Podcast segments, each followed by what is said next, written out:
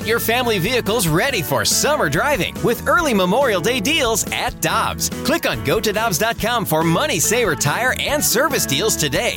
Dobbs, with 43 locations, real deals are always close by.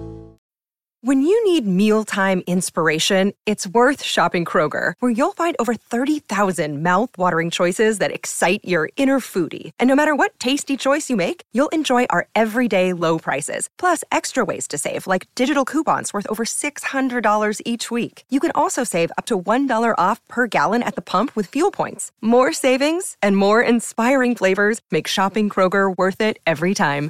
Kroger, fresh for everyone. Fuel restrictions apply. Get ready for winter driving at Dobbs Tire and Auto Centers with super deals on tires, including up to $200 on new Goodyear tires, plus oil changes, brakes, batteries, and more. For value and savings, click on gotodobbs.com today. This is the Ribs and BK podcast on 101 ESPN. Years later, you ask, and Michael did, did it last night. What, what if we did it again? What if we put everybody together for one more year? Uh, could we have done it? We, we deserved the chance to do that. That's true, but uh, there is something I think uh, romantic about the fact that they never did come back. That they they retired, they left as champions, and no one ever beat them.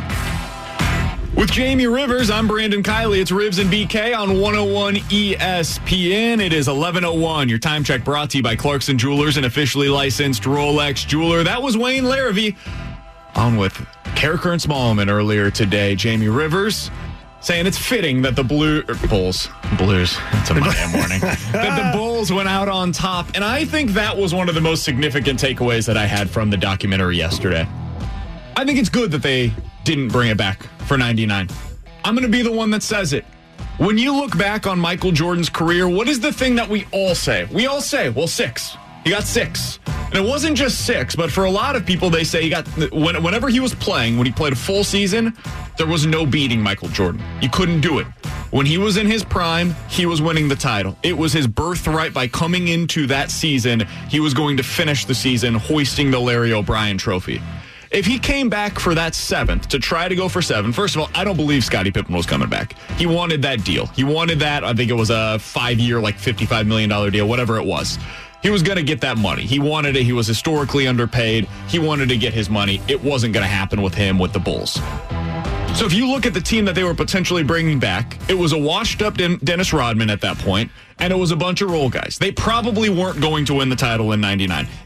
Even if you think they could have, it certainly was not assured. Him not coming back in 99 and securing the legacy of every time that he played a full season in his prime, he won the title, I think by looking back on it now, is actually a good thing for Michael Jordan and his legacy, in my opinion. Yeah, I don't know. Look, it I. I guess we could we could go back and forth on it. You have to imagine though, if Dennis Rodman knew that he was coming back for one more, and that they said we want to get seven, and Michael said I'm going to take a one year contract, like at the end of the the last episode, Steve Kerr take a one year deal, Phil Jackson take a one year deal. Those guys are great. Okay, they're some of the greatest in basketball history. You think they would have come back and just laid an egg? There's no way they would have battled, and yeah, I think it, they would have been good. I think it, I do think that they would have been competitive for seven. So, uh, I you know my the way I look at it is what could have been right for seven, but also I do see it your way too that it is kind of you know poetic in one way that they all did go out after six and that was it. Like everything got dismantled from there. And would Scottie have been a tr- uh, problem to sign? Yeah, I think he would have been. I think that uh, if nothing else, what what was kind of communicated to me through this documentary is that Scottie Pippen eventually became like about Scottie Pippen. Okay, and yes, he was a good team guy. He played injured, did all these things, but at the end of the day, you know, some of the things he said, some of the things he did, you know, the sitting down at the end of the game and not taking that last shot, you know, and then not even backtracking that after however many years later in the documentary saying, yeah, I would have done the same thing.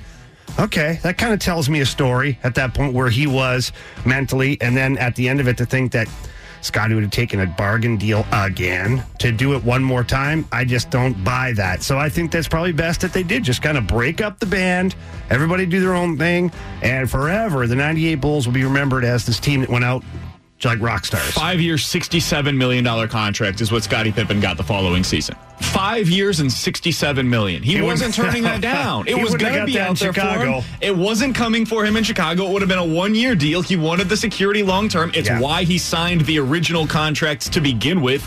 That was way under what his market value should have been. Yeah. Scottie wasn't signing. It, it wasn't going to happen. And so we don't have to have any hindsight is 2020 on that. We know. We know that wasn't going to come. I do think it is also important that the last image that we have of Michael Jordan in a Bulls uniform was what happened at the end of that 98 finals. The way that he went out, the fact that he basically stole the game and stole the series from the Utah Jazz was significant.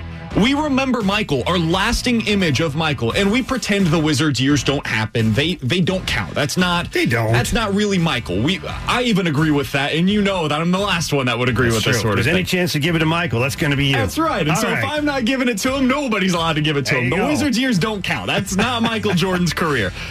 The lasting image that we have of Mike in a Bulls uniform is the last shot. That's it.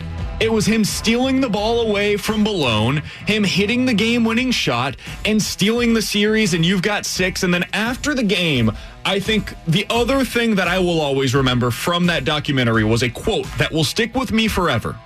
Michael Jordan sitting on the trainer's table after game six, after winning his sixth title, and this is what he says to Scottie Pippen. Six of them. Six of them. Now, y'all say whatever you want. They can't win till we quit. They can't win till we quit. And it was true. When Michael Jordan and Scottie Pippen were together for the last six years, nobody could beat them. Didn't matter who you threw at them. It wasn't the Knicks, it wasn't the Pistons, it wasn't the Jazz, it wasn't the Sonics, it wasn't the Suns. Nobody could do it. Nobody could bring down the, uh, as we saw last night, the Pacers, which was a tremendous team Yeah, back in the day.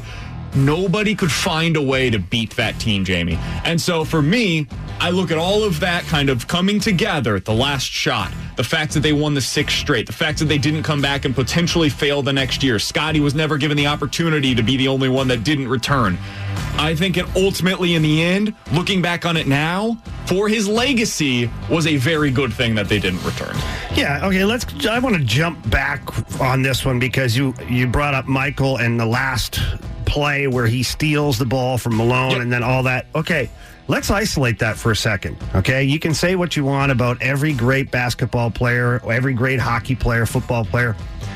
They all have this ability to, I, I always call it like to see the future, right? They all have a crystal ball. Wayne Gretzky was much the same way, and Brett Hull and all these other guys were, they were just a step ahead that you could never figure out why does he know to be there? Why does he know that so and so is going to be there? Michael Jordan, and you see in the documentary says, you know, Dennis and Karl have been going at it quite a bit here. I knew that he wasn't going to be looking for me because he's too busy battling Dennis. And all of a sudden, Michael makes a bold, bold decision there. Because he, if you watch that tape over, he just lets his guy go.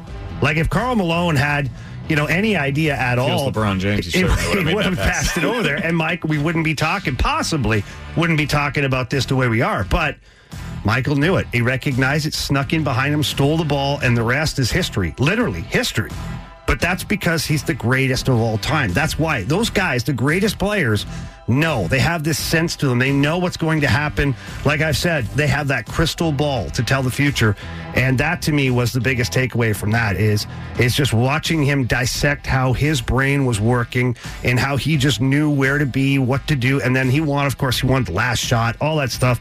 The greatest players in any sport with the game on the line, they want to be the last ones to touch the puck, the ball, whatever. I think that last part that you said there's so important about that play too. Imagine how many times Karl Malone got the ball in that exact spot in that series.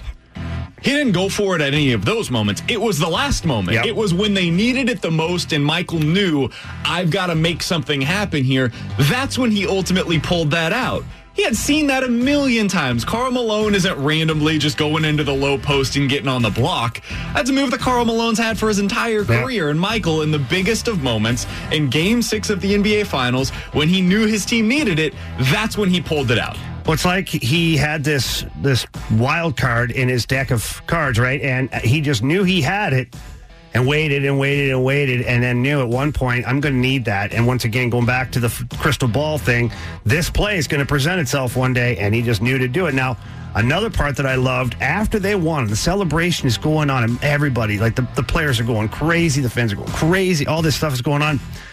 His interaction with Phil Jackson. Okay, Phil Jackson. I don't even know if this guy has a heartbeat. Okay, Michael uh, Michael Jackson. I almost called Michael Jackson. Michael I Jordan. yeah, it's there. All right, so Michael Jordan is losing it. I knew this. I knew. Tell him. I knew we were going to. do I told you we were going to do it. And Phil Jackson's like, I know you did. I know you believed it. Like he's like the Zen master that he's been known for for years, right? But he's just like encouraging, like, like, yeah, I bet you did know we were going to win. I bet you did know this was going to be great. Like, just so calm, and he just walks away after, like, yep, he's the greatest basketball player ever. And I just coached him to six championships. 65780 is there. Comfort Service text line to get involved in the show at any point today. So this comes from the 636. BK, do you still think there's any comparison between Michael Jordan and LeBron James? I'll answer that question for you. My answer is yes. I do still think that you can make the comparison. I will also add to that statement, though. I have a greater appreciation for Michael Jordan after watching this documentary. I don't know how you couldn't. When you see other all time great players talk about Michael the way that they did in this series, I don't know how you could come away from that and say to yourself, yeah, no, still feel the same way. No, when Charles Barkley says, you know, I wish I got my ring, but if I was going to lose to anybody, Michael's the one because nobody got their ring against Michael that's the kind of thing that sticks with you. You don't hear about athletes, especially with their contemporaries, talking about them that way. You, you hear about it for very few people, and most of the time it's a certain attribute, right? Players in Major League Baseball right now will talk about Aaron Judge's power differently. They'll talk about Bo Jackson back in the day, whenever he was just this freak athlete, differently. But there's a certain aspect of their game that they're really talking about. With Michael, it was just Michael Jordan's the greatest basketball player I've ever seen, period. End of story. And so when I see that from uh, these other guys, yes, I have a greater appreciation for Michael Jordan. I never watched him in his prime the way that you did, Jamie, the way that a lot of our audience did. I'm 27 years old. I was six when he won his last title. It's different for me. I mm-hmm. didn't watch it live. I don't have the same emotional investment the way that you did or that most of our listeners do. And so when I am presented new information, I will have a new stance on it. Yes, I have a greater appreciation for Michael Jordan. Yes, I also think that we can have the comparisons and the conversations about Jordan versus LeBron. How'd I do there, Jamie? Oh, you did great, actually, and I'm proud of you. Okay, you just, I remember you're just a young guy. no, but seriously, all jokes aside, here's the way I look at it. Okay, and I have come not full circle, but pretty close on LeBron, where I've given him a lot of compliments and, and that he is right now the modern day basketball greatest player. Okay, but here's what I want to bounce off of you two, both of you. If you had one game to win, one game to win, and it was a long season, long series, game seven. Everybody's at the end of the line for energy and all this stuff. Are you taking Michael or are you taking LeBron? Okay. Now let you think about that for a second. I'm taking Michael Jordan. And it's not because I don't like LeBron personally. Okay, that's all I'm I'm thinking as a coach right now. LeBron has had many accomplishments and he is a big game player and he is fantastic, okay? But Michael Jordan is ferocious. He's ferocious. Th- this guy, you know, we talked about the UFC guy last week, Gaethje. Yeah. He- he- I came out here ready to die in the octagon, right? Michael Jordan to me was ready to lay out flat and die of a heart attack on the court in order to win. And I think just that one little thing separates him and LeBron. And so, me, if I'm picking one player for game seven at the end of it, I'm taking Michael Jordan based on that alone. I would say this for a game, and I'll answer that question first. For a game, I will take Michael. I will take Michael. If I'm starting a team, though, and I'm building a roster, I will take LeBron because I think LeBron makes the rest of my roster better than Michael does. I think LeBron can do so many different things at such a high level. I'll build my team around LeBron, But for a game, I agree with you. I would take Michael to take that last shot to to to win that one individual game. I think I would take Jordan for both. I would take Jordan for a game because you know that he's going to close it out for you and the stats back it up. But I think I would also start the team with him too, BK, just because of what we saw in the last dance documentary of how he turned every one of his teammates into a kind of smaller role model of Michael Jordan on the court. With Jamie Rivers and Alex Ferrario, I'm Brandon Kiley. It's Ribs and BK on 101 ESPN. Coming up at 11:30, we're going to talk with Buster Olney. He was mowing his lawn on Friday. He's going to join us today, though. I believe that very much. Coming up next, the 2014 playoff format starting to look more and more likely for the NHL. We'll discuss what it means next on 101 ESPN. We're back to the Ribs and BK podcast on 101 ESPN.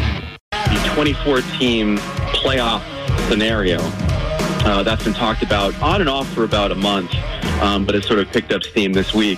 Uh, has ga- gained more attention. Um, the idea of not finishing the regular season logistically, that might being too right, that might be too impossible, and then to switch it to a 2014 uh, playoff scenario where you would have um, you know clusters of six teams in, in four different places and have some semblance of a, of a play-in series or play-in game to uh, figure out what the lower seeds are going to be. With former Blues defenseman Jamie Rivers, I'm Brandon Kiley. It's Ribs and BK on 101 ESPN. That was Greg Wyshynski of ESPN on the show a couple of weeks ago, and it sounds like he may have been on to something with this, Jamie, because Pierre LeBrun over the weekend said, quote, sources confirm progress has been made this weekend on a 24-team format to return to play. He is told that the proposed 24-team format does not go straight to the playoffs, but it does involve games in some form beforehand. That would be something the players would have pushed for. Greg Wyshynski adding over the weekend as well. It sounds like those games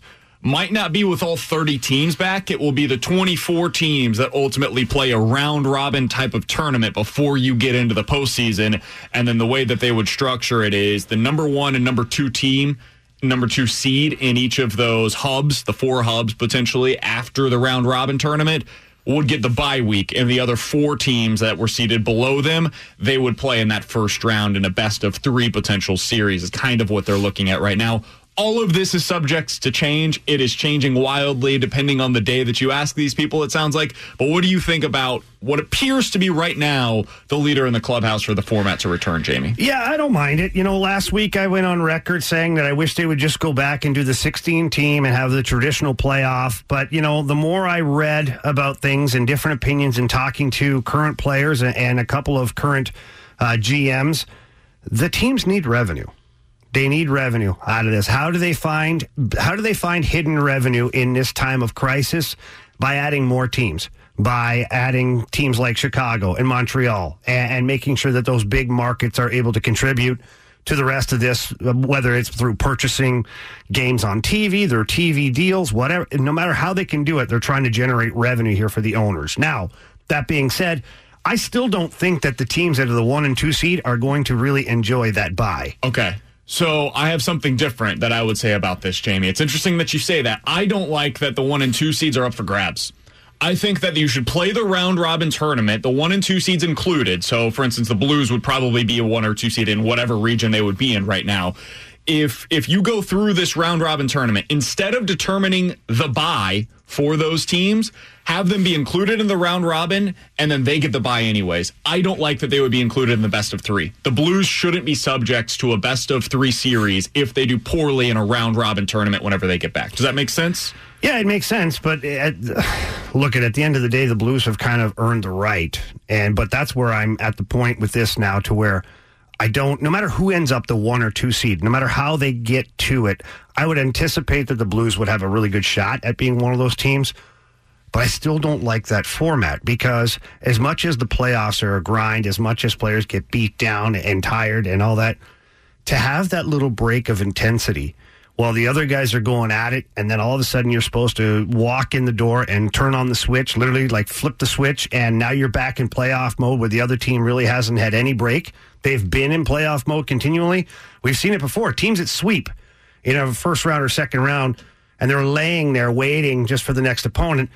The first game or the first two games back after that, if the next team that they play had a six or seven game series, it's weird how it works. But the team that should be the most tired seems to have the most energy because they're still in it mentally. With a three game series, though, I don't think that would be a significant challenge would- because you'd be in one city and you wouldn't have any travel days. You, you, it should be no more than a five day layoff of what still, you're looking at. There. What, you- what I'm talking about, even a five day layoff, a three day layoff, when you have the intensity cranked up like that, I'm telling you from personal experience that it is not the best solution. Sometimes having the best record and doing well hurts you. Back in, I think, 98, I think here we put L, we knocked LA out in four straight that year. Maybe it was 99. I'm not sure. Can't remember. My brain's getting old. However, my point is, is that we won four straight, but then we had to sit and wait and sit and wait. And, you know, Coach Q was great about it. He's like, okay, guys, look at, I just want you to go get refreshed. Take the weekend off. No practice. Go Saturday, Sunday, go whatever you got to do. Come back ready. We were never the same team when we came back. We were rolling, man. To put LA out four straight, we were rolling and we were dangerous, but we were never the same team and we couldn't get that energy ramped up again right away. Now I know a three out of five is a different scenario, but what, what if it goes five?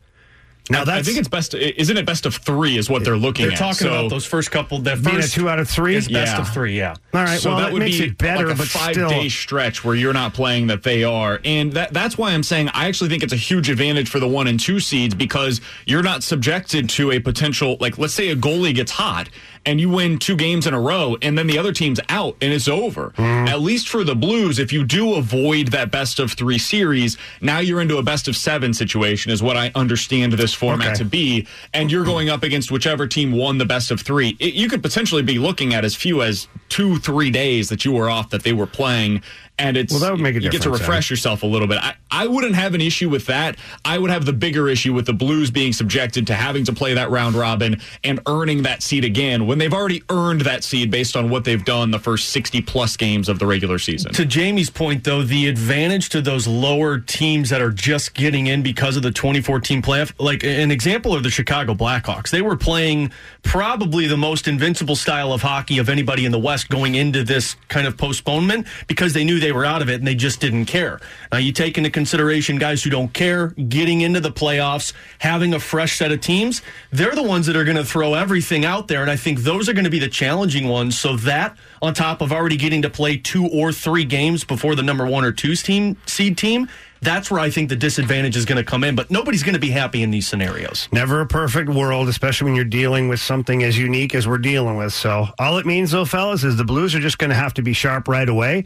Craig Berube, we know the chief, he's going to be barking down the back of their neck as soon as they get back. And then the leadership group, it's on them to carry the ball from there. With Jamie Rivers and Alex Ferrario, I'm Brandon Kiley. It's Ribs and BK on 101 ESPN. Coming up next, Buster Olney is one of the best MLB analysts in the business. He's actually going to join us today. And he'll be on next on 101 ESPN. We're back to the Ribs and BK podcast on 101 ESPN. With former Blues defenseman Jamie Rivers, I'm Brandon Kiley. It's Ribs and BK on 101 ESPN. Let's go out to the Brown and Crouppen celebrity line where we are happy to be joined by Buster Olney. He's on Twitter at Buster underscore ESPN. And of course, he is the MLB insider for ESPN and ESPN.com. Buster, we are happy to be joined by you today. How are you doing, my friend?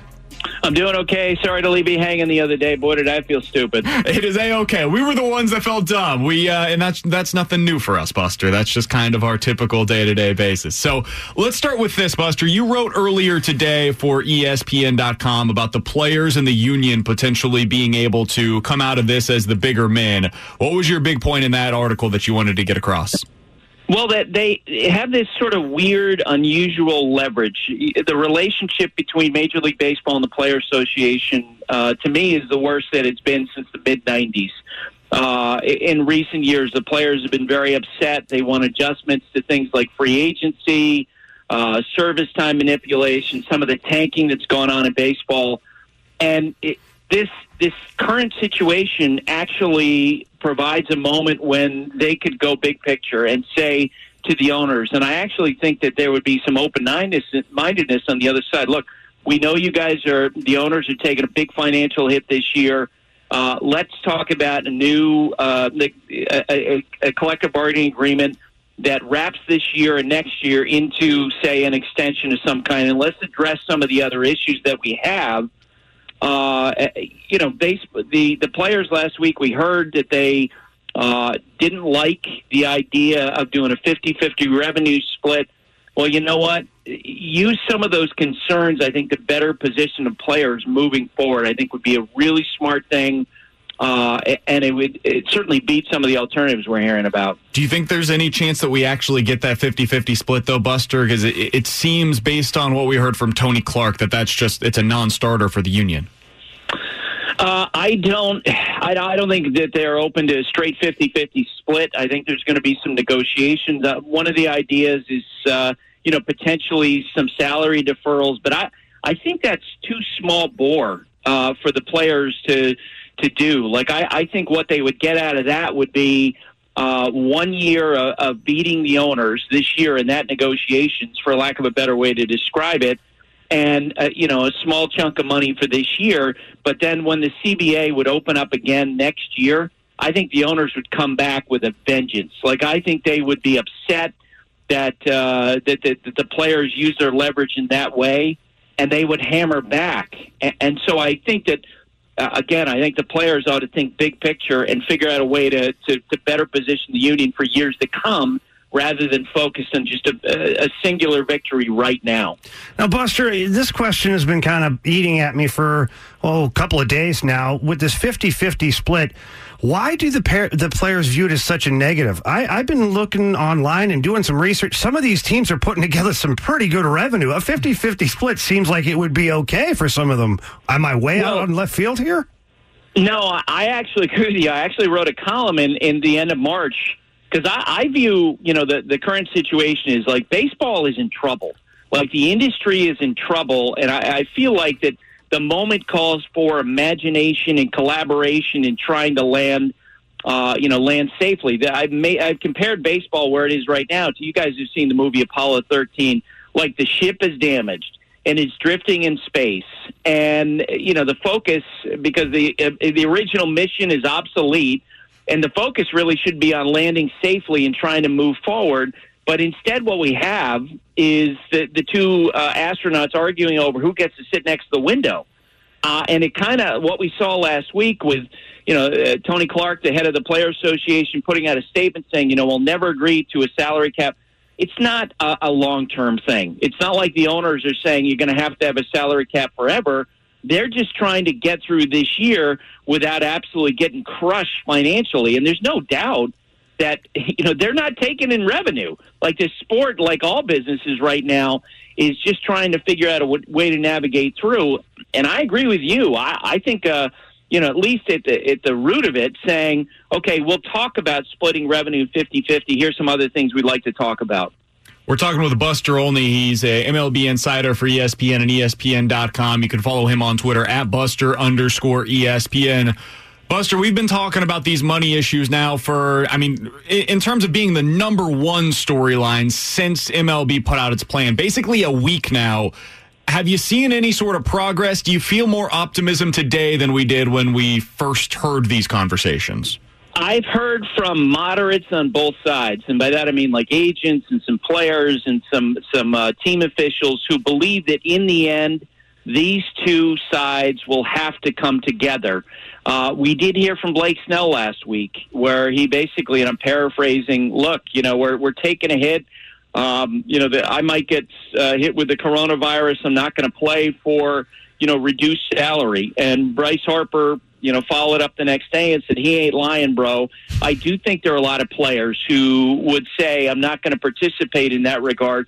And I got to tell you, like I, I feel like it, that, that any public conversation now about money and haggling over money is not good for anybody, and it's really not good for the players because even if there look, there are definitely elements of truth in what Blake Snell's saying, but with you know 30 million people out of work and families losing so much and people uh, you know dropping uh, dead because of the coronavirus, I, I just don't think it's a smart thing to talk about publicly which is why when I heard Blake Snell's thing last week, my reaction was, "Don't like, well, don't say, don't talk about that stuff out loud. Take that behind closed doors, haggle with the owners behind closed doors, uh, and then come out whether you get an agreement or not. Come out smiling, shake hands, because people are hurting in this country, and they don't want to hear that."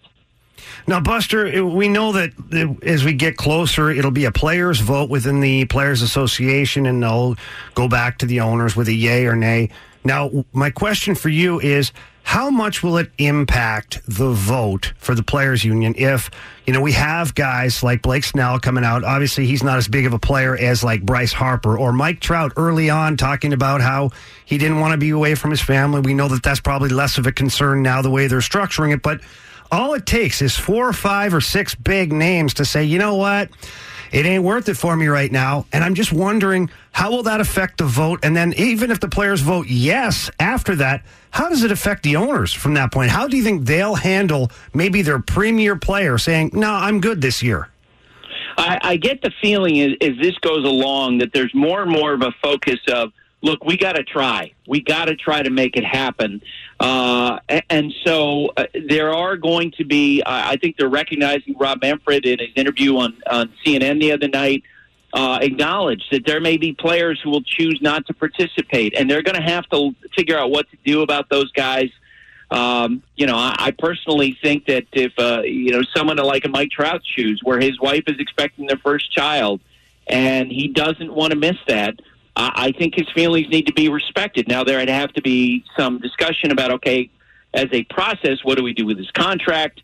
Uh, what do we do with his service time, et cetera, et cetera? But I think they'll work through that because I think the biggest thing is they feel like that uh, it's going to be important to baseball fans and to you know the court of public opinion that if they have the opportunity to try to play, that they at least try, even if it means that they start up uh, and then there's a you know burst of positive tests, and they have to to you know stop, and the whole thing is derailed.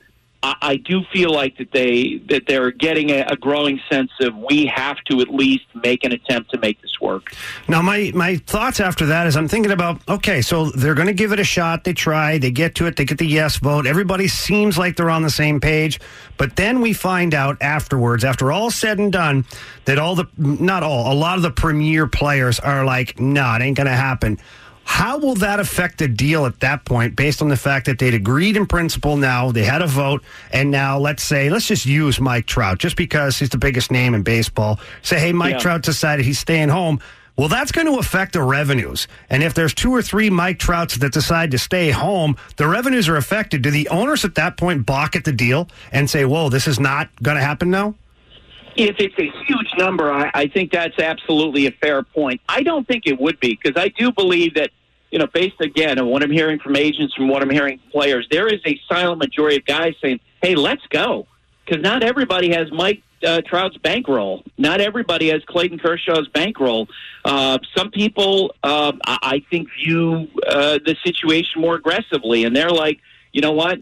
We got to do the best we can according to the statistics. I'm at low risk, and they're ready to move forward. Other people feel differently, and the one thing we've learned is uh, that in a sense that there's an opportunity here. I mean, you guys have seen the ratings for the for the Last Dance documentary, and you guys saw the ratings for the the NFL draft. If you actually get a major league product out there, even if it doesn't have a you know one premier player or you know a handful of premier players, I think they believe that they would do well. Um, and, and on top of that, I, I think that they will have demonstrated. You know, we've made a we've tried you know, as I say, last week when Blake Snell said what he said, there were players who backed him. But let's face it, it kind of puts the sport in a weird place because now there are a lot of fans wondering look, is this just about money? Are these guys seriously just haggling over money? So if they don't get started, there's going to be a perception among some fans that it was about money. That's a real problem. So I think that they'll be okay if they just get off the ground a little bit and make an attempt somewhat, even if it means that some players sit out. And there is an expectation on both sides that some players will will not will choose not to participate. We're talking with Buster Olney, MLB insider for ESPN and ESPN.com. Buster, I wanted to ask you kind of moving forward from this. Let's say they are able to return, but the revenues are obviously not going to be what they expected for this season. How much does that affect? I mean, the offseason with free agency, teams that yeah. have a higher payroll than what they're ultimately going to be able to contribute next year. Like, how much are these teams going to be hurting moving forward for some of these player salaries? Which is uh, underscores why I think the big the player association really needs to see to look at this big picture because there's no doubt uh, from what I've heard that there are going to be franchises that are going to take get crushed by this uh, to the point that you may, may see some teams uh, ownership say, "Look, uh, I took too big of a hit. I have to get out of the game and I have to sell the team." Um, yeah, and it's to the degree that whenever, because right now the rosters are frozen, there is an expectation among general managers that whenever the rosters are unfrozen, that's going to be like 9:30 at the stock market, where the bell's going to ring and you're going to see teams looking to dump debt as much as possible. And, and this is just total speculation on my part, but it's a name that's mentioned a lot uh, among general managers. They wonder, for example, what's going to happen with the Cleveland Indians and Francisco Lindor. That this is a you know an expensive player who's got some trade value. The Indians are a small market team. You know they don't have the revenues of the Yankees and the Dodgers. So once they get the opportunity to move them, will they basically just look to dump the dump him uh, and his salary to reduce the losses that they're going to take for this year? I think that's an equation that's going to have a real factor on the moves you're going to see once baseball gets restarted. I love that you mentioned him because he's a name that we've brought up a few times, Buster, as the Cardinals potentially being an option for him. They are not a big market team and they're going to get hit by the lack of revenue that they're having from the fans not being able to go to the stands. But if you're looking at Francisco Lindor with one year left on his contract, and then maybe next year the salaries are suppressed by the fact that the free agency market is lowered, is this a situation where the Cardinals could ultimately take advantage of that market? They could uh, possibly, for sure, because I, I think the one thing that everyone's wondering about is how much does you know what's going on now affect the free agent prices going forward. You know, we you know knuckleheads like me before this uh, spring training started, we were speculating on whether or not Mookie Betts was going to be the second four hundred million dollar player behind Mike Trout. Now, based on what we've seen, that would be a shock. Like I, I think it would be a shock to people if he got three hundred million. So if you're and and you know we're looking at it from the team perspective, look at it from the player perspective. What happens now if Mookie Betts, you know, they, we all go back to work and the Dodgers say to him, and I'm speculating the numbers. Let's say they offered him three hundred million. How do you turn that down? You know, how do you turn down if you're Francisco Lindor, a team being willing to offer you two hundred and fifty million dollars? there's no doubt that the financial landscape is going to change. It's hard to say exactly where the goalposts move. Uh, you know, until we get, uh, I think, into this and, and see more clarity. But there's no question that there's going to be a lot of teams that are going to be hammered by this. And for teams that have some payroll flexibility, I think the San Francisco Giants are in that realm. Uh, you know, we'll see about the Cardinals. No question that uh, uh, names will be moved because of what we're seeing now. That's always happened in baseball history. We saw it with the 94 Expos having to dump guys like Larry Walker uh, back in the 30s, guys like Lefty Grove, Hall of Famers, because of what was happening nationally uh, with the economy. Now, Buster, last question for me, which is pretty important. It's been on my mind since Friday. Um, when you're mowing your lawn, is it a sit down mower or a push mower? It's actually both. Uh, we have we have these two areas of the lawn. My kids, when I just say go do the triangle, they know that's the area where I don't want the riding tractor to tear up the grass. So when I missed you guys the other day, it was because I was on the riding lawnmower, but leaving those triangles for the kids. There we I go. I like it. I would be I would be disappointed if we didn't have a little bit of the push mower though. We got to keep our cardio up, right? We got to keep our cardio up for sure. And I grew up on a dairy farm, and and that uh, you feel like you have an obligation to maintain the grass as best as possible. He's Buster Olney. You can find him on Twitter at Buster underscore ESPN. Read his work at ESPN.com. Buster, real quick before you get out of here, how likely are we to have baseball on the Fourth of July? I think it's a long shot. I think there are going to be complications along the way. And if I had to bet the family farm one way or the other, uh, I think the season at best is going to be truncated. That they'll start and then they'll have to stop because of a group of positive tests. Um, I I do think that they'll reach some kind of a financial agreement, but I think it's going to be derailed before then. Here's the bottom line. Sorry to be uh, a little bit long winded, no, but when you think about, they're going to ask a group of about two thousand young men, you know, 22 to 30 years old, to effectively stay in a bubble uh, good luck with that. Uh, I think that's going to be really hard to be able to try to do that for three, four months. He's Buster Olney. You can find him. ESPN.com is where you find the work and at Buster underscore ESPN on Twitter. Buster, we always appreciate the time, man. Thanks so much for hopping on with us today. Yep, absolutely. And sorry about the the uh, my mix up the other day. No problem. We got a great story out of it, if nothing else. Okay. All right, Buster. Talk to you soon. That is Buster Olney joining us here on Ribs and BK on 101 ESPN. A lot to react to there.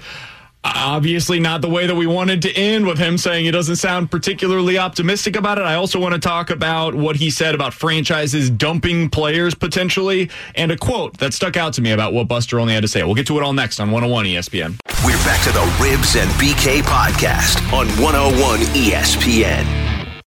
With former Blues defenseman Jamie Rivers, I'm Brandon Kiley. It's Ribs and BK on 101 ESPN. We just had Buster Olney on the show of ESPN. If you missed it, check it out. 101ESPN.com is the place where you find it after we are done here today. Coming up in just about five minutes, we'll talk with Scott Burnside of The Athletic to talk about his piece on the 24 team NHL postseason. So I wanted to react to a few of the things, Jamie, that Buster Olney had to say on the show. Here's the first one of him talking about fighting over money being a big issue ultimately for the players and for Major League Baseball. if you actually get a major league product out there, even if it doesn't have a you know one premier player or you know a handful of premier players, I think they believe that they would do well. And and on top of that, I, I think that they will have demonstrated. You know, we've made a we've tried. You know, as I say, last week when Blake Snell said what he said, there were players who backed him. But let's face it, it kind of puts the sport in a weird place because now there are a lot of fans wondering look, is this just about money? Are these guys seriously just haggling over money? So if they don't get started, there's going to be a perception among some fans that it was about money. That's a real problem. Buster also had these quotes, Jamie. Quote, baseball is in trouble. The moment calls for imagination and collaboration. Also, quote, these two sides are going to have to come together. And last one, quote, any public conversation about money is not good for anybody, and it's really not good for the players, end quote. It's hard to disagree with any of that. We had the same reaction that he did whenever we were talking about Blake Snell's comments on the show last week. It's just a bad look for the players. I can mm-hmm. agree with Blake Snell all I want to. It doesn't matter. That's not what the public is looking for right now from players. And Blake Snell seems to not be able to read the room in that moment. Even if you're on Twitch, you got to be careful. Yeah. Look, I, I compared it over the weekend. I was talking to a couple of people, and I said it, it's kind of like when you're negotiating for something, right? And the first person who brings up the money, the price, is usually the one who loses that negotiation. And I feel the same way with this. The first side to bring up money will lose the public's perception on this one, right? The gen, the Joe public is going to be like, "What? I can't believe the owners are so selfish," right? If it was that way, but now they're going, "Hey, I can't believe the players. Let's just get back to playing baseball." You know, there's my buddy Brian in Fenton. Well, Brian in Fenton, every time he's probably like, what? But my buddy Brian in Fenton, he's working for 12 bucks an hour and he's out there every day. So screw you, baseball players. I don't care if you're on Twitch or not, or oh, poor guy, right? First one to talk about money usually loses that, that, that public perception of who's in the right and who's in the wrong. They got to keep that money behind closed doors. Talk about health, talk about procedures, talk about anything.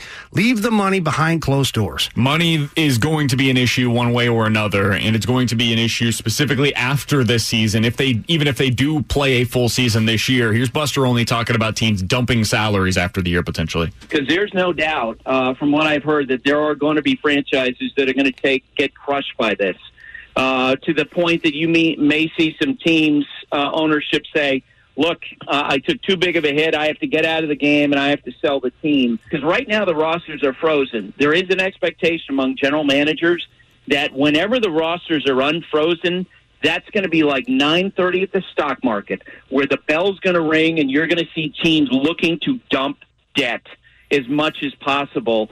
And, and this is just total speculation on my part, but it's a name that's mentioned a lot uh, among general managers. They wonder, for example, what's going to happen with the Cleveland Indians and Francisco Lindor. It's the name we've talked about a lot, Jamie. Oh, that made you so excited. It did, Your it face did. lit up like a Christmas tree. And you said I, that. I asked about him, and he was like, "Yeah, we'll Yeah, see." you I didn't don't know get about what the you want out of yeah, that, he wasn't as excited You didn't as get I your was. payoff. So he mentions Fran- Francisco Lindor specifically, But what he's really talking about there is there's going to be a lot of teams that look at their payroll and they look at the guys that they have under contracts right now and they say to themselves, we can't have this. This isn't good enough. We don't have the money. We don't have the revenues to be able to support the current payroll that we have. Anybody in our audience that owns a business right now is doing something similar mm-hmm. where they say to themselves, let's say you own a restaurant, right? And you had previously 30 people that you were employing as your staff. Well, when you come back, it's probably not going to be 30 people because the overhead costs have to be cut down. You've got to start getting that operating income going up and the operating expenses have to go down. It's business 101. I know that and I don't know anything about business. so if you're looking at a baseball team right now and you say to yourself, we typically expect to make, uh, in terms of what we can put towards our our overall payrolls $100 million. And this year it's going to be $60 million. Well, if you had that $100 million payroll, you're 40 million short right now. Operating There's going to be people in charge of those teams that say to themselves, nope, we got to get down to 60. And so where's that $40 million come? The easiest way to do it, if you're a team like the Indians, for instance, is to cut the $20 million payroll, uh, payroll player and move forward somewhere else. I've said this since the very beginning, way back when it was you, me, and Stoltz patrol in the midday. I said it then that I worry that when we come back, especially with baseball, with no salary cap implemented in this league, teams will have clearance sales. They will just be like, you know what? Here you go. We want to. I got to get rid of them, especially the owners, the ones who can't survive this this hit financially i- i- they're competitive guys too, right? So they're not going to want to lose their team into bankruptcy or having to sell it or whatever the case is. They're going to get rid of the players and they're going to look to fight and get back into the game a different way. I'm just wondering what effect that has on Major League Baseball from there. When you have some of the top players being liquidated, for lack of better words, now what is that? It's a push down effect. So now your your lower guy, your role player, might be out of the league. And so I wonder how the players are going to view this as they come back. This is where the players have to be very careful not to price themselves out of the game. To going way back before where I talked about the stars over Kansas, that whole story, right? Where the only guys who get paid are the stars. This one here is tricky. You got to be very, very careful with the way the players go about this. If they're too selfish, they'll actually end up eliminating jobs from their own union. We've talked a lot about how this affects this season. It's going to be much bigger than just this season. Oh, this is It's like going a to three or four year plan. I guarantee it. Talked about it with David Samson on Friday. It's going to be two to four years where this is going to significantly affect free agency, and there's contracts that go even further that will be affected based on what's going on right now. With former Blues defenseman Jamie Rivers, I'm Brandon Kiley. It's Ribs and BK on 101 ESPN. Scott Burnside wrote for The Athletic about the 2014 playoff and what that would look like for the NHL. We'll ask him about it next on 101 ESPN. We're back to the Ribs and BK podcast on 101 ESPN. With former Blues defenseman Jamie Rivers, I'm Brandon Kiley. It's 1204. Your time check brought to you by Clarkson Jewelers, an officially licensed Rolex jeweler. Let's go out to the Brown and Crouppen Celebrity Line where we are happy to be joined by Scott Burnside. He's a national NHL writer for The Athletic, and you can find him on Twitter at Overtime Scott B. Scott, how are you doing today?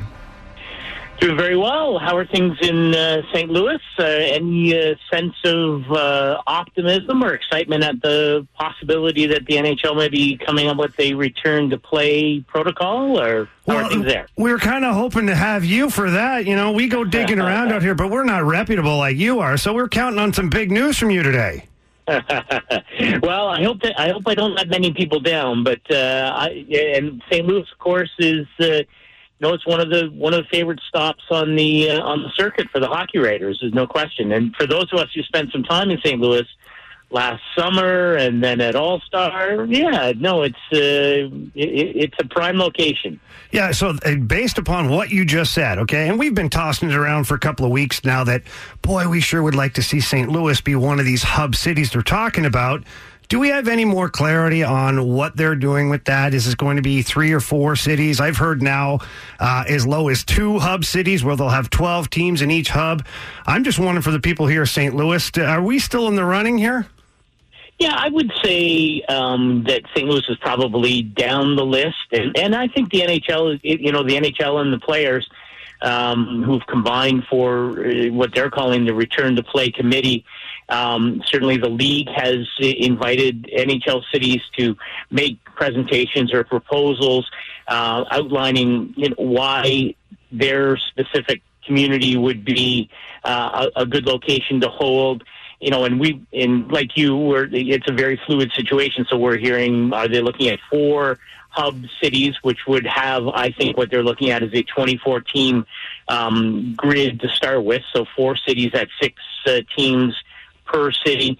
Uh, I know Darren Dreger at TSN uh, and others perhaps have been uh, uh, reporting that the return to play committee, which met again over the weekend, is also looking at, you know, could you cut down the number of cities and go with, you know, doubling up the number of teams? So two hub cities with 12 teams in each to start with. Now, you know, my sense of that is, uh, you know, when the players in the league are looking at all of the options, one of the things you don't want is you don't want to have travel. You don't want to have be having teams move around. So if you had um, two cities, that cuts down on the potential for something unforeseen to come up where you have to make a switch. And again, because all of this is so fluid in terms of where the pandemic is at, how could communities respond to having the NHL in their communities? Uh, it would require a high level of testing. Uh, the league and the players don't want any part of a situation where they're seen as, you know, where they're a drain on the local health uh, initiative. So um, I, my suspicion is that's why we're looking at okay, could you do it in two cities, and that way maybe you have less of an issue of having to to to uh, you know make a change on the go. I would say that St. Louis is probably not in that list of you know top three or four cities, uh, but again, it's a very fluid situation. I know Canadian cities, um, Toronto, Vancouver, Edmonton, they have surfaced. Uh, part of the issue there, the, the low Canadian dollar and the cost of uh, of having a, uh, a, situ- you know having a, a group of teams in a Canadian city would be much lower than it would be in some American cities. Uh, I believe that Minneapolis, St. Paul is still uh, very high on the list. I think Vegas is in there too. Uh, certainly the, the, the hotel situation.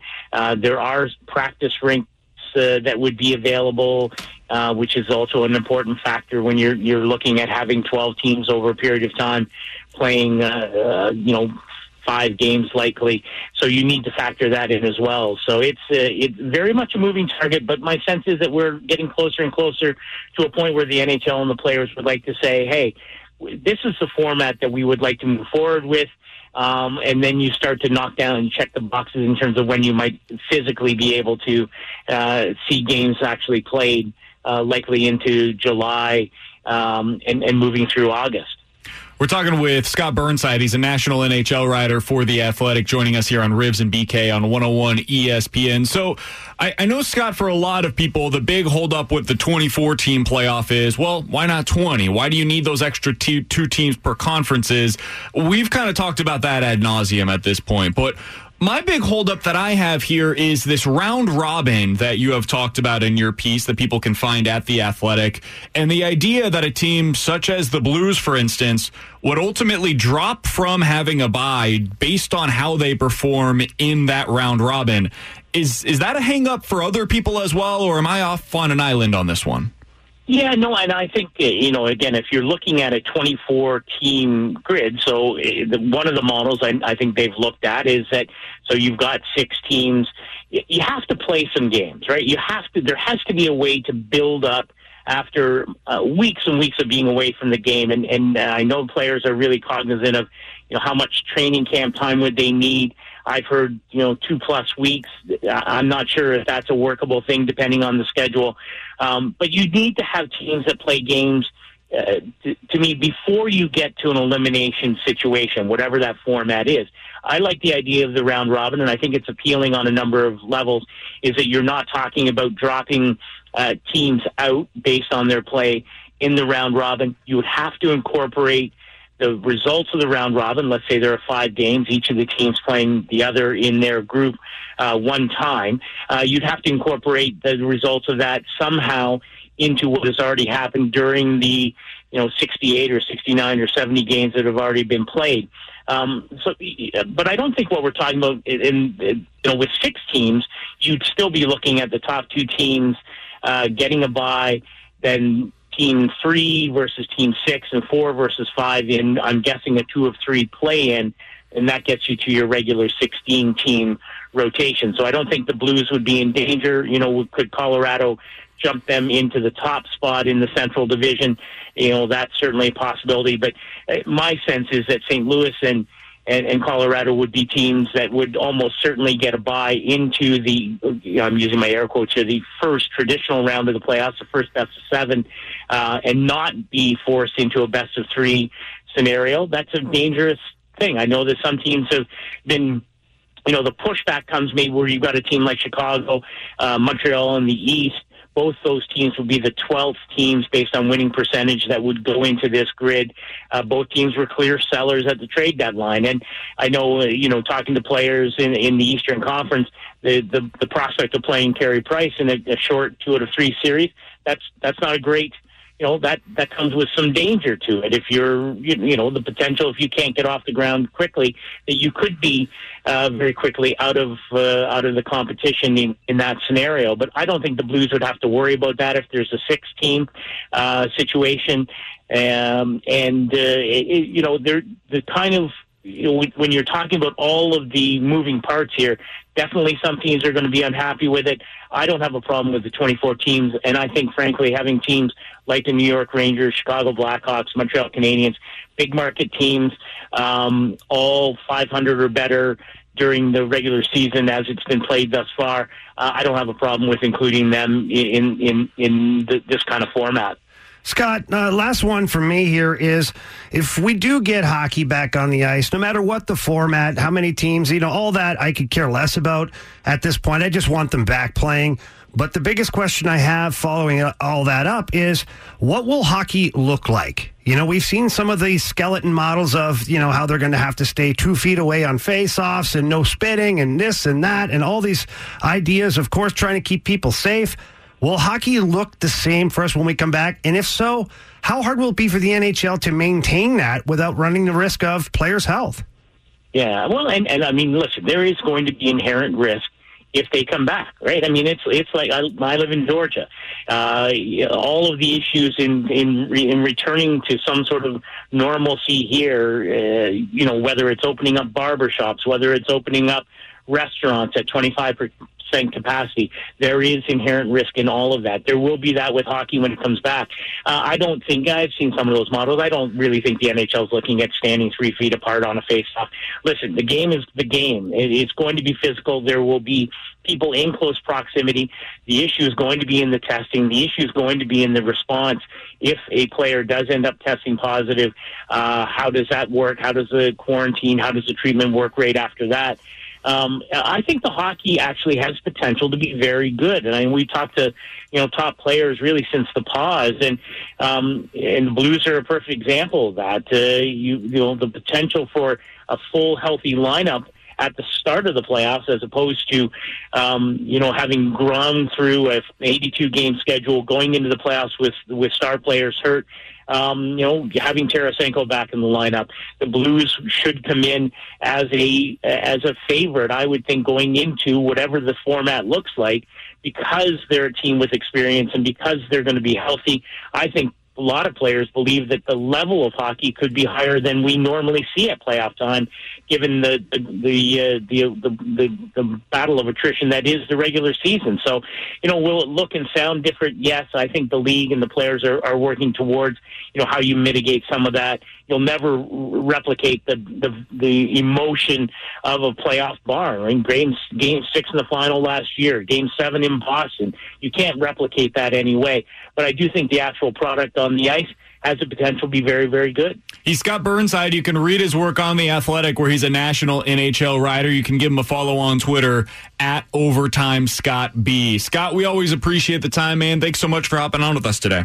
Yeah, anytime, guys. Absolutely. That's Scott Burnside joining us here on Ribs and BK on 101 ESPN. I want to react to what he had to say there, Jamie, about how it's going to look. He says, listen, the game is going to be the game. Somebody should probably tell Major League Baseball that too. We'll talk about it next on 101 ESPN. We're back to the Ribs and BK podcast on 101 ESPN. Yeah, I've seen some of those models. I don't really think the NHL is looking at standing three feet apart on a face-off.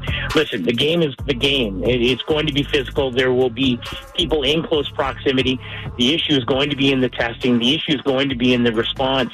If a player does end up testing positive, uh, how does that work? How does the quarantine, how does the treatment work right after that? Um, I think the hockey actually has potential to be very good.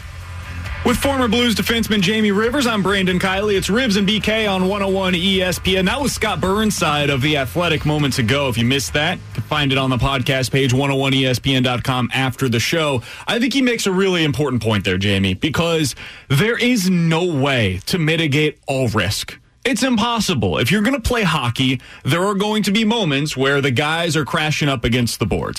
There are going to be moments where you have a face face off where the guys are close together. There are going to be moments where the puck is going down the ice and you've got one dude that's going to check another dude. That's going to happen. This is sports. And so if you want to have certain guys six feet away from each other on the bench, whatever. If you want to have the coach behind the plexiglass, whatever. All of these things are more there for us to be able to view them. It's more for perception than it is for anything in, based in reality. But I do think it is important to remember at the end of the day, you're going to have to play baseball. You're going to have to play hockey, whatever these sports are that are returning. The actual action on the ice or on the field is going to have to look somewhat similar to what we're used to. So the hamster's running in its wheel right now. And here's where my head is going on this one. And we talk about the teams you know, wanting to come back and play regular season games or some kind of games before we get to the playoffs. Now we're talking about this round robin play in type format. Here's why I think now, and it just kind of slapped me in the forehead here. Here's why I think that's so important now, especially in this situation. Yes, it's nice to get the reps. It's nice to get back on the ice and get the feel and get used to each other again. All that stuff. Yeah, that's fantastic. Great job, guys. The flip side of that, though, is how are we going to get used to what the NHL is now? How is it going to feel to play without fans? How's it going to feel to have maybe some goofy rules in place, right? So the first couple of games of this round robin or whatever they decide to make them be, it's going to literally be guys figuring it out. You're not going to have that crowd roaring. You're not going to have that ability to feed off the energy of the crowd. It's going to feel probably awkward at first for the guys because it's going to feel like a inter squad game rather than a real game. And then the players will figure it out. Because of the greatest athletes in their sport, they will figure out how to channel this energy, how to create this intensity. And I do agree that we will get to a product that's probably best we've seen in a long time for playoffs based upon the rest that these players are getting and the ability to, you know, bumps and bruises and, and especially the Blues ca- case and the Bruins, I guess, too, is those teams have played a lot of hockey in the last calendar year. But for me, the biggest part is when they come back is getting used to what is the NHL now? How do we play within it? How do we figure out how to get to our top level intensity and our good, our best game with all these different circumstances presenting themselves? I think the 618 sends a good text. Says, What's the point of two feet apart in a face off when they go at it in the corners? Kind of like we're talking about. But he says, is, is, it going to be like mite hockey, a lot of stick defending? And I think that's what you're talking about yeah, there. I don't Rich. think it's going to be like that. So that's you're right. But you have to, you're going to be adjusting to whatever the NHL is. And it's going to start that way. And that's why I, I brought up how it's going to be so important to have that three, four games, two, three, whatever they decide it's going to be to figure it out because they're going to start off tentatively. I guarantee you, players are going to Yeah. be like, yeah, you know, it's going to be like feeling it out, right? Right. You know, but then once they get going, they're going to figure it out quickly, and they're going to be, you know what, we're playing hard. I'm blocking shots. I'm going to go into the net. I'm going to crash into the corner. I'm going to defend this guy hard because that's their natural instincts, and that's why it's so important that the league have some systems in place to protect the players from themselves because their natural instincts will take over. So that's why I believe uh, that the testing's important. And 618 here, put them all in face masks. Well, you it's know, not re- realistic on the field. You're not going to do that while they're playing their sport. It's, it's just not realistic. And one thing too to remember here, uh, everyone, is even if they wear the full face mask, two things. One, if it's a cage, obviously it's a moot point. Things are flying everywhere. But what people don't realize is even the f- the the full bubble, the the glass of the visor, the full visor. It, all, it has a ton of squares underneath the nose so players can breathe. Right. So it kind of defeats the purpose. It's no different than wearing a half shield out there. I think I'm guessing they're talking about this mask like what we're wearing around Yeah, I the office right now, and that it's well, not if it's a full face mask. Then it would cover your eyes. and you can't too. breathe well enough. It'd Like be it- hard to see your There are partner. certain Not a bubble. things. So I, I also think, like to your point of getting players used to what's what it's going to look like. It's not just when they're on the ice either. It's also what their daily routine is going to look like. I was reading Major League Baseball's hmm. report from over the weekend as to what this is all going to look like. I'm going to read you a few of these. This is not everything. This is a few of the things that they're talking about. Players are going to wear a face mask anytime they're not on the field.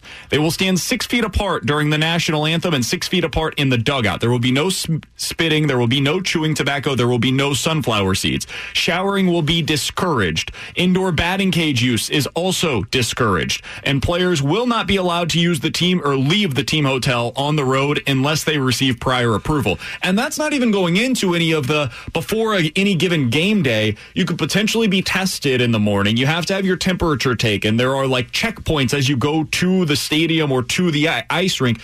There are tens of different things that are unusual compared to what a typical game day would look like for these players. Jamie, you know this as well as anybody.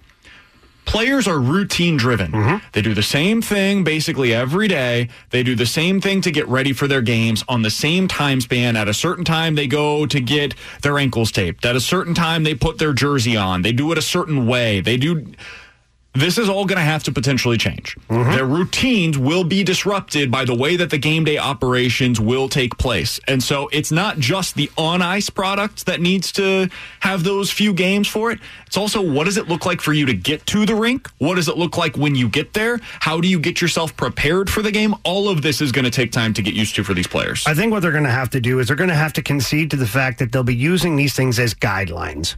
I don't think they'll be able to implement them as rules because think about this for a second. If baseball is saying players will stand six feet apart during national anthem, will sit six feet apart in the dugout. So why is it different for baseball than, than for hockey? Because hockey players won't be able to sit six feet apart on the bench at any given time. Nor will they be able to really be six feet apart from anybody on the ice if they're actually in the play, they should be either covering somebody or they have the puck, they're being checked. So why is that different? Right. So then it's going to have to be loosely interpreted to where it's guidelines. We just suggest that you don't spit on the ice. We suggest that you don't spit on the bench. And otherwise, what are you going to do? You have it add an extra referee that now all of a sudden is the COVID 19 ref. And if there's an infraction, the team go, the other team goes on a power play. Like, I don't know. How far are we going to go with this? I thought baseball. Ken Rosenthal made a great point in his article too. Like, what are you going to do if a player just mistakenly fist bump somebody or high five somebody? Because it's going to happen. You can't break that tradition they've been doing for 20, 30 years. What are you going to do? Are you going to find them if they throw the ball and don't put a new ball in play? Like, there's a lot of gray areas. Yeah, like what if you want to punch somebody in the face? That's going to happen. What about that, one? That's apparently a huge thing that Major League. Ba- you're joking, I know. I'm not joking. But for Major League Baseball, I'm talking about hockey. Oh, okay, well, that, baseball. that- that's throw also an issue. Come on, baseball. Well, Major League Baseball in their report said that there will be significant discipline if you get into any sort of fight on the field. Like they, they are apparently t- certain things they're taking very seriously. Other things I look at and I laugh at. I got to be honest with you guys. I love the no showering. Like we we walk these halls every day. It's it's ridiculous. We walk these halls every day, and there are times when you can't be six feet apart from somebody else. There, and it's going to be the same thing for baseball. There are going to be times when a man is at first, and the first baseman has to be on the bag in case there's a throw coming over to 1st mm-hmm. He has to be there. So why is that different than if they say that if the ball's out of play, you need to be six feet apart from each other? Come on, Right. We That's can why I say the guidelines, because otherwise it doesn't make sense. Because the, the, the situations are going to present themselves all over the place in every sport to where, unfortunately, you're going to be forced to break the rules as they've put them Yeah, in. you got to think there's going to be a player that's going to just not care. Like, there's going to be a player on Well, first base that? that's going to Okay. talk. That's Thank a whole God Yasiel. Puig's not signed yet. Oh, wait, wait, wait. You don't think Tommy Pham's going to want to have a conversation with somebody and not care what the rules are? Okay, He's going to get in a fight with somebody. Listen, I'm going to power through this here, okay? You guys bring up a good point. I'm actually trying to give you guys some credit for a change. But what about the player who has a different philosophy on what's going on in Yeah. the world today? Yep. Okay, because we all know, we all have TVs and internet that there are people I was out in St. Charles this weekend. people on one side, people on the other side. There's people that ride the line right in the middle. But guess what? That's just general population. You don't. It's not any different when you get into a pro locker room or these. You're going to have guys who have different opinions, different views, different ideas or takes on what's actually going on. Now, what do you do? Now, what do you do? Because now you have what the First Amendment or the Constitution, whatever. You can do whatever the heck you want. I hear that thing's important. Uh, I, the, I- you laugh, but you don't think there's some players that are willing to Oh, die on that 100% hill? agree. 100% agree. That's what I was saying. Like, yes, absolutely. And what do you think these guys are going to be doing when they're on the road and they're in these hotels where they are allegedly not going to be allowed to go anywhere else? They're going to be hanging out together because they're teammates and they're brothers and they like each other's company and they're going to be playing Xbox and they're going to be playing on their whatever the latest video games are. I know I sound like an old man right now. That's perfectly fine. They're I going to wasn't be thinking of playing video games. I mean, we're worried about the guys having a couple of cold ones. Right. Going to the conference Making room bad on the road. decisions, having a Yeah, couple of cold sure. ones. Sure, I mean, like together in the same room, right? So, what's the difference between them being in the same room together in the hotel versus being in the same dugout whenever they're at work? I agree. Like at, at a certain point, we've got to be smart and be have a little bit of common sense about all this stuff. With former Blues defenseman Jamie Rivers and Alex Ferrario, I'm Brandon Kiley. It's Rivs and BK on 101 ESPN. Am I really supposed to believe this pizza story? Am I really supposed to oh, believe Here we go. this pizza story? Here we go. Here we go. We'll dive into it next on 101 ESPN. We're back to the Rivs and BK podcast on 101 ESPN. No room service. Michael gets hungry. So, all right, so we're calling all these different places. George and I are looking around. We find one pizza place open. One. So we ordered a pizza. When the pizza came, there was four or five guys outside the door. Five guys delivering one pizza. It's very rare that you get five delivery guys from you know the pizza place to bring you your pizza. And they're all trying to look in, and, you know, everybody knew was my. So I take the pizza, I pay, I pay them, and I, I put this pizza down. And I, I said, I got a bad feeling about this. I eat the pizza all by myself. Nobody else eats. Eat the pizza. I wake up about 2.30, throwing up left and right. So really wasn't a flu game. It was, it was food poisoning. Alongside former Blues defenseman Jamie Rivers, I'm Brandon Kiley. It's Rivs and BK on 101 ESPN. I've got some follow up questions on this one, boys, I because I heard this I story last night, and I've had some questions about the flu game in general over the years, but this made it even worse for me. When that happened last night on the last dance, I knew BK was going to have Ah. plenty of follow ups Oh, yeah. to this on the show. you better at the believe mouth. I know. I've got a couple of them right, here for you go. guys. Let's do Let's it. iron this out. So let's start with this. Um, Michael Jordan says that he ate his entire pizza that night, right? Heck yeah. First of all, most relatable thing he's ever said. The most relatable thing he's ever said about anything is, "I got a pizza at 10:30 at night and ate the whole thing by myself." I can relate to that one. The director of The Last Dance was on ESPN yesterday with Jalen Rose, and Jalen Rose asked him about this story, and here's what he had to say about that story. when the pizza shows up, Michael says, Do not touch this pizza. This is mine. You didn't wait for me. Don't touch this. So he spits on the pizza. What? What? What? what? I am telling you what was told to me in our interviews. So that is why I think it is true that Michael ate an entire pizza himself. Was that pizza spiked? I don't believe that. Oh, oh, I do believe that nobody else ate that pizza. Even the director says, I've got questions as to how this happened. So I think the pizza thing might have happened. I think he might have actually eaten the pizza. I do not believe that he was poisoned by the pizza. That being said, I've got some questions about the delivery of said pizza, right? So they said in the documentary there's five guys that deliver this pizza for Michael Jordan. Mm-hmm. Jamie, you've been a player. You've been to these team hotels. When you go to a team hotel, my experience is, and especially a player the ilk of Michael Jordan, you use an alias. You're not saying, hey, Yeah, I used to I'd- have that problem all the time. I'd like a pizza delivered to room 314 over at the Ritz Carlton for Michael Jordan.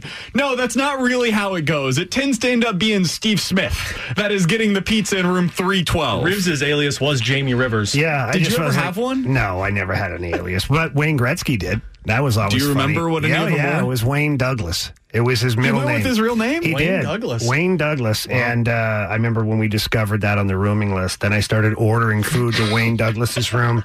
Took him about three road trips before I figured out somebody was charging up things on his room, and I came clean. He had a good laugh. And That's why he left St. Louis. Way to go, didn't- no, it didn't hurt his pocketbook. Trust me. This is why I have a question about the pizza thing and the idea that it was spiked and that he was ultimately poisoned by the people, the great people. It happened. There was a second pizza oh, delivery guy on the grassy knoll too.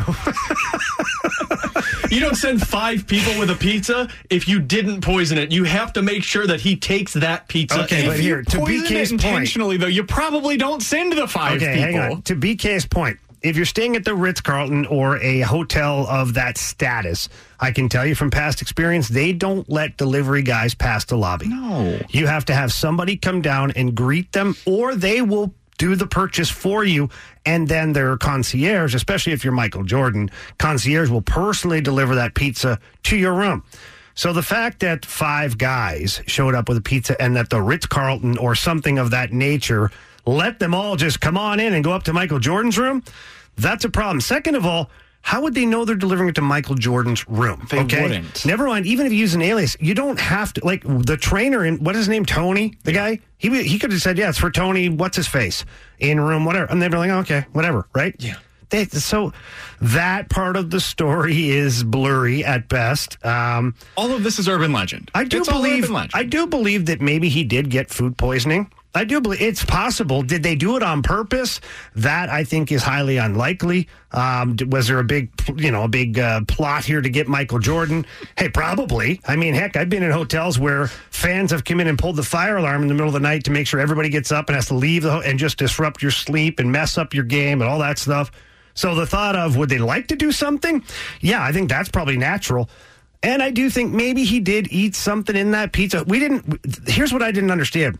Why would they not tell you what he ordered on the pizza? And that raises two questions for me. One, either he had a pepperoni pizza and there was like no risk at all, or he had something maybe that was on there and he didn't want to disclose what it was. Or he had been drinking a lot. Or what he- do you typically do whenever you get you get a little tipsy and it's about ten thirty and there's nothing open at the end of the night? You're like, hey, you know, I'm going to call the pizza joint, right? That's typically your first call. I've been there, and I've certainly been like Michael Jordan, where you end up. Yeah, I don't spit on the pizza because that's something that only a, a crazy person would do. But I, you know, or a drunk person. Unless you really don't want somebody touching your pizza.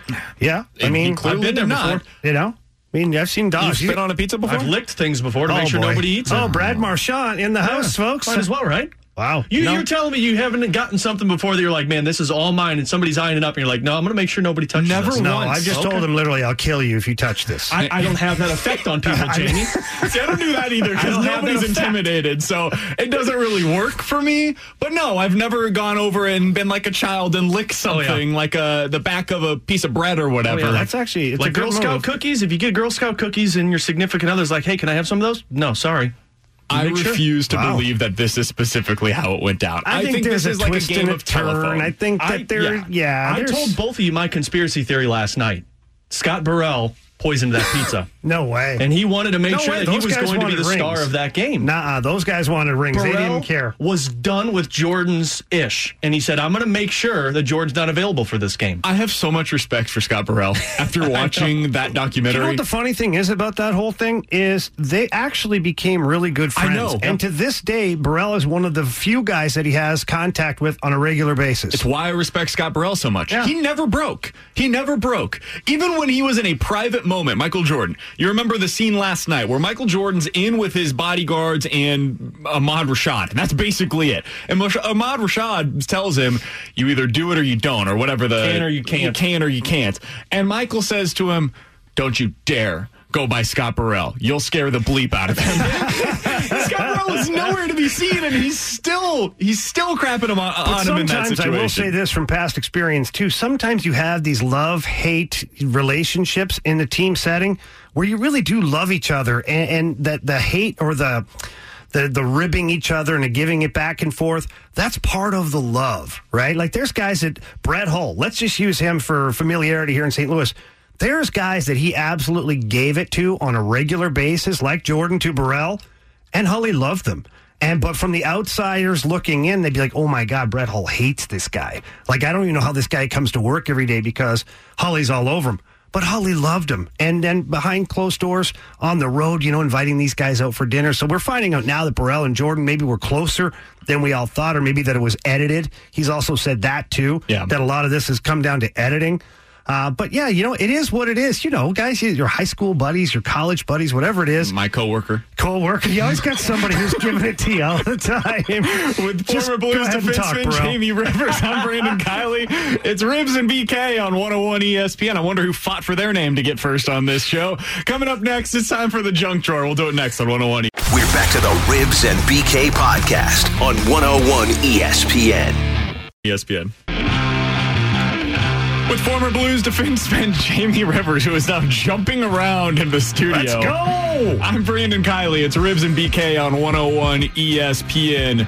It's time for the junk drawer. Jamie, let's get us started. All right, so businesses are opening up. Restaurants are trying to figure out how to do things. The bars we talked about in one of the breaks, uh, just how that's going to be difficult. People's inhibitions are lowered and they're making bad decisions. Well, there's a place in Maryland, guys, that seem to have it figured out. And uh, what they're doing here is it's the place is called Fish Tales in Ocean City, Maryland and they're letting people they have these inner tubes where people walk in and they stand inside of the inner tube which is three feet around them. So obviously when you have two inner tubes close to each other that's a six feet diameter. And they have these on wheels and now they're walking around the bar which is a seafood bar as well and they're drinking and they have these built-in little tables in the inner tubes.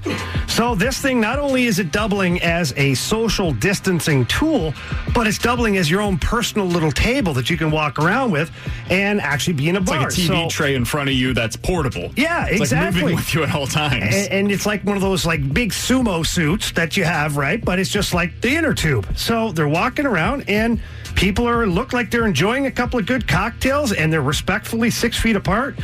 Guys, I take it to you. Are you ready for that yet? Are you ready to jump in an inner tube and go have a few beers? So there's a new trend that has been happening with bars in recent years where you've got more of these games, right? You've got a lot of places now that are adding in, like right down the uh, street, Westport Social. You've got the Pop-A-Shot, you've got a bocce ball, you got all different kinds of activities that you can do while you're at the bar, right? That's become kind of a new trend recently for these bars. I think this could be a new one. I think we can actually get something out of this. you go there and it's like bumper cars. Yeah. But with your inner tube where you like bump into somebody and you can make a drinking game out of it. I think there's something here, Jamie. Here's where I go with it, okay? I think right away, big picture. Who are the big dogs that are out there that could make this work? Vegas. Oh, okay. Now hear me This out, right? Vegas. You've got all of these pools outside the Encore Beach Club, all this stuff.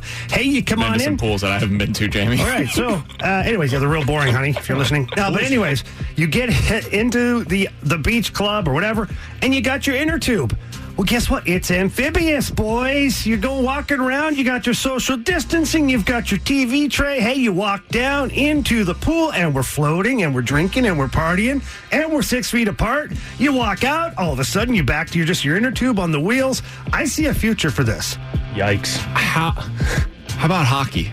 If we get this on the ice, That'd be fun. Well, they've had some of those, uh, you know, those people that run around in the bubbles. You know, those, the, the, I don't know what. Is that where they bump into each other? They're the intermissions? They're like in the huge Oh, yeah. bubble, Oh, and they just awesome charge at Yeah, each yeah. other. Now, Those are I, fantastic. I haven't seen hockey played like that, but I have seen people play soccer like that, to where they're trying to play, and you can just truck people over. Oh, yeah. That'd be kind of fun. I think there's some opportunities here. I think there is some opportunities. Yeah, opportunities. I'm a buyer. Why not put fans in the bubbles then, too? And they could hit each other in the stands? Oh and- no, let's put fans on the ice with the players. Oh, yeah. now This- we've got it. Oh, We BK's have- got a light bulb. We have fixed social distancing in the stands. Right. There we go. That's what I'm saying. Football games in the fall, everybody gets an inner tube. Everybody's in a bubble. Now, trying to fit those through some of the tunnels might be a bit of an issue. Maybe you have them already placed, though, right? Whenever they get to their seats. and they got to jump down into them. Now, the difficult part is when you got to go to the restroom or you're trying to get Got- your second beer. It's like a ah. little pocket in the bubble for you. So Maybe when you, you, go do. to the Maybe you got a pail attached on the bottom side. Yeah, or you get one of those filters. maybe that might get a little messy. No, you get one of those filtering systems. You get a hose and it goes out the. Yeah, so the what if you There's got something here. What if you got to go to the back door though for the hose? bigger hose? Now that gets messy. bigger hose. Yeah, but I I don't care, guys. I'm a buyer. Stop stop saying hose, guys. Sorry. With Jamie Rivers, I'm Brandon Kiley. It's Rivs and BK. It's the drunk drawer. All right, Jamie. So, just strange situation right now with people that are single and trying to date one another. We have specific needs as human beings, and the Dutch government is here to help. always. The Dutch government has issued a new guidance for single people seeking, seeking intimacy during this pandemic, advising them to, quote, find a new sex buddy. Oh wait, what? Wait. I said that correctly. The Dutch government has issued new guidance to single people within their community seeking intimacy during the pandemic, advising them to, quote, find a sex buddy. Well played. Um, so I have nothing more. That Okay. is the story. so I'm trying to figure this out. So if we're trying to keep people safe, wouldn't that go against the actual quote of find a sex buddy?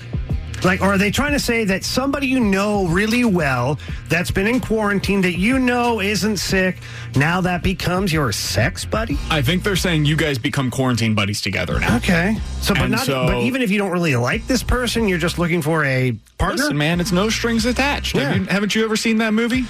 No, I actually haven't. Ashton Kutcher, Natalie Portman.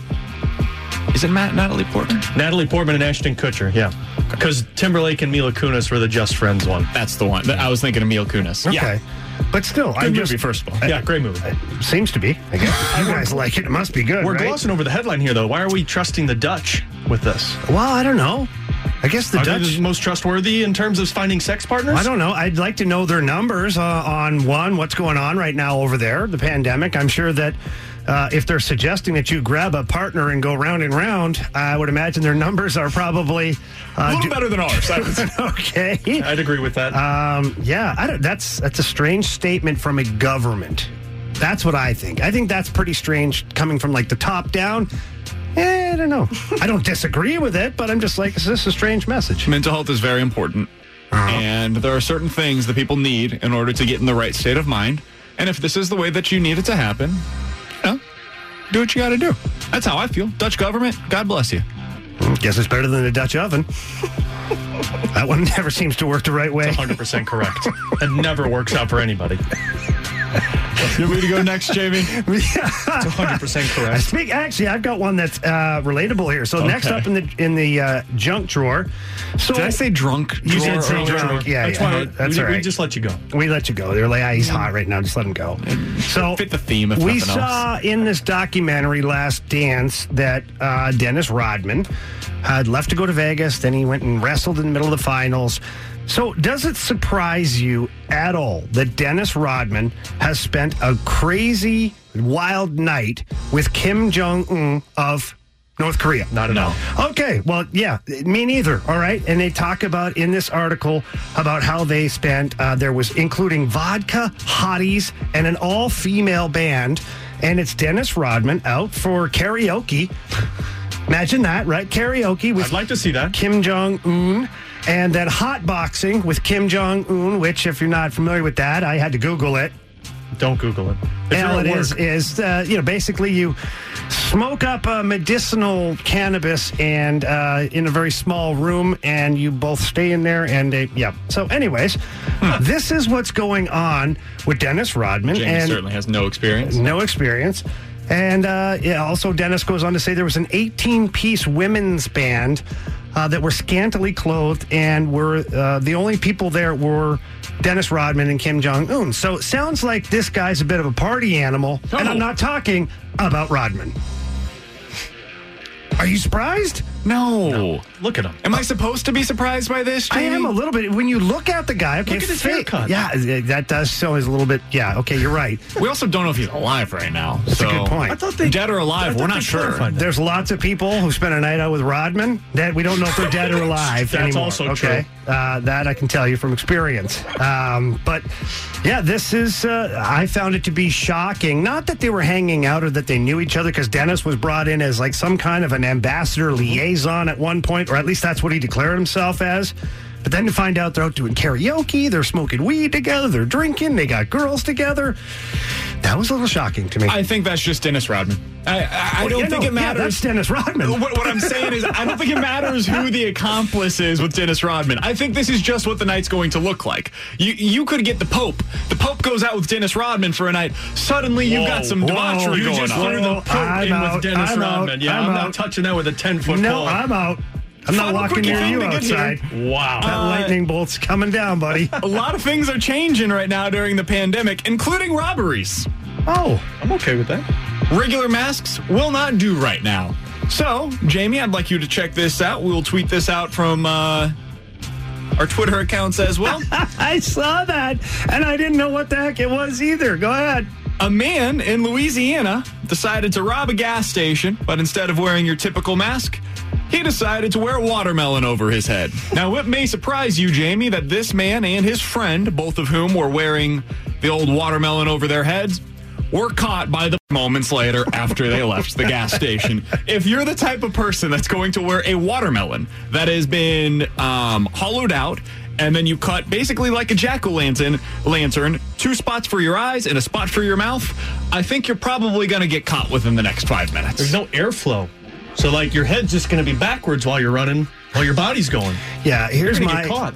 ultimately here's my thoughts on it is you probably should take up another profession. That being a thief is probably not in your best interest. Just call Thief Smith. Get some uh, get some pointers. Yeah, I mean, you don't have to wear a watermelon hat in order to steal something. Thief Smith clearly stealing our idea for Disney and NBA basketball. He, look at he didn't even wear he he openly was out there on the internet with his first first Yahoo piece based on your idea. But yeah, uh, I don't know what's going on with the watermelon heads. Uh, it seems to me like uh, yeah, they, they they should take up something different. There's a lot in this world that I don't understand right now. Yeah. With former Blues defenseman Jamie Rivers and Alex Ferrario, I'm Brandon Kiley. It's Rivs and BK on 101 ESPN. Coming up next.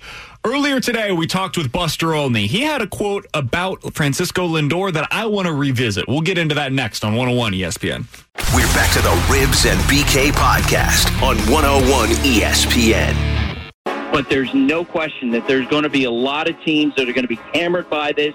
And for teams that have some payroll flexibility, I think the San Francisco Giants are in that realm. Uh, you know, we'll see about the Cardinals. No question that uh, uh, names will be moved because of what we're seeing now. That's always happened in baseball history. We saw it with the 94 Expos having to dump guys like Larry Walker.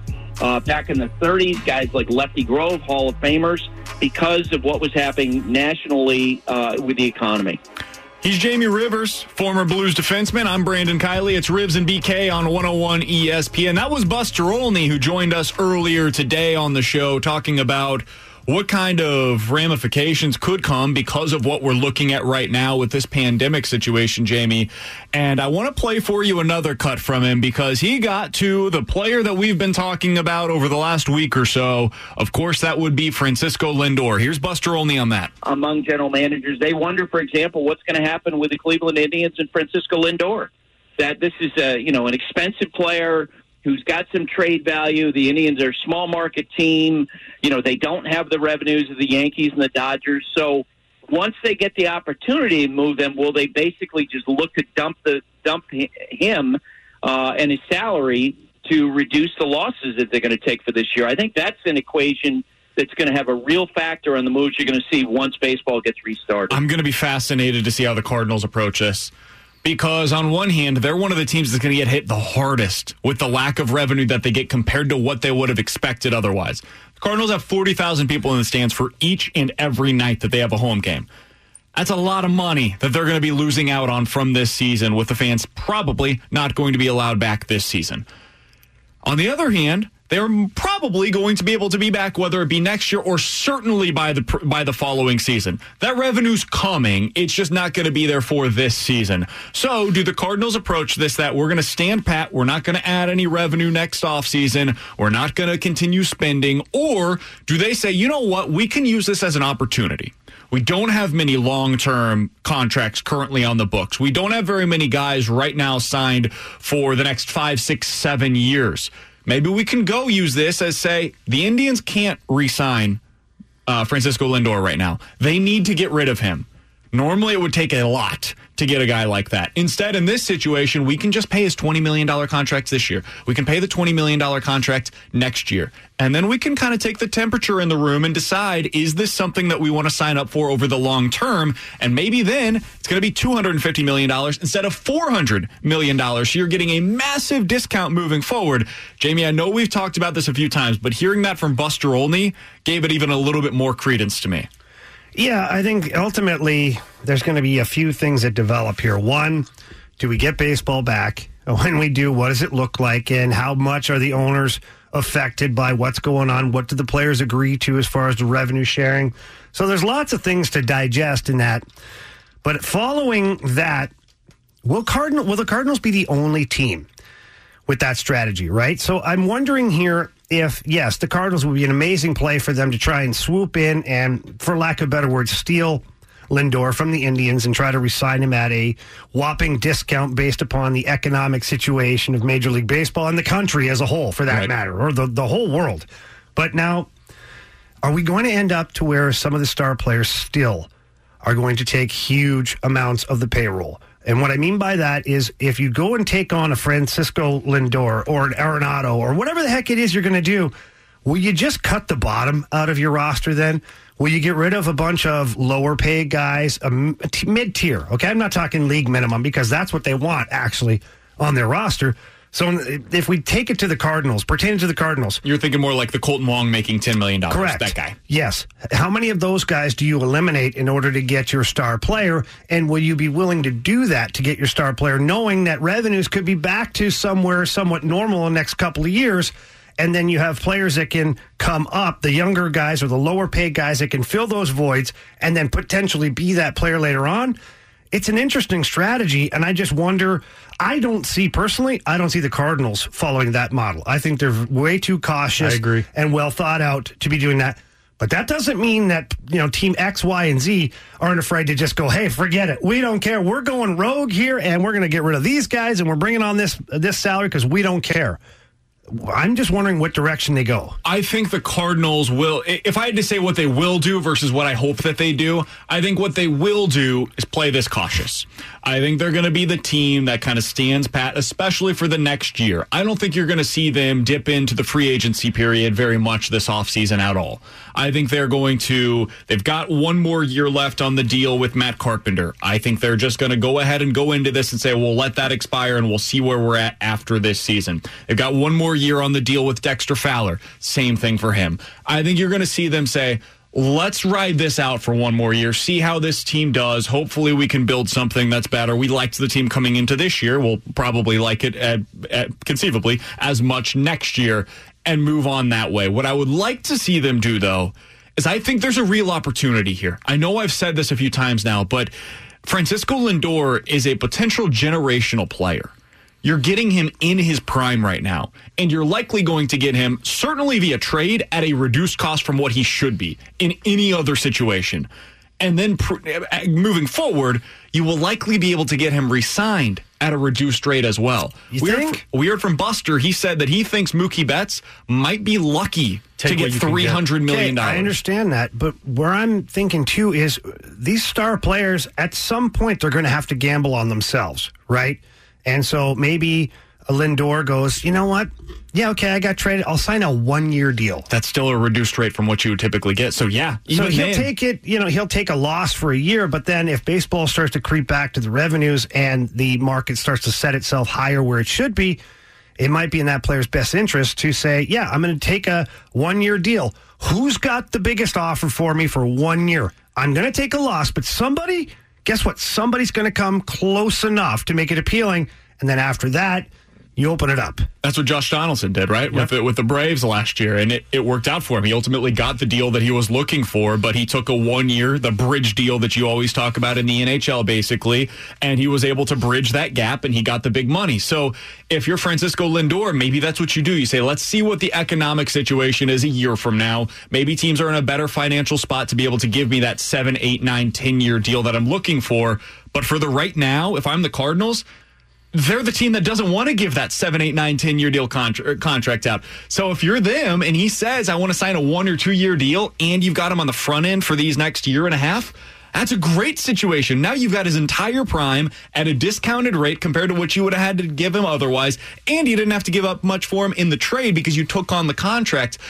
I think that there is a potential deal there for them. I don't think they will do it, but I wish that they would. I'll say this: I think what's going in the Cardinals' favor of having the opportunity to to get Francisco Lindor is the fact that the Indians aren't going to want to trade him into the American League. Even if they're dumping him, they're not going to want to trade. And I think there's more teams that can financially handle a contract for Lindor in the American League than in the National League because you're talking Dodgers who are already capped themselves, you're talking Cardinals, and you're talking the Giants.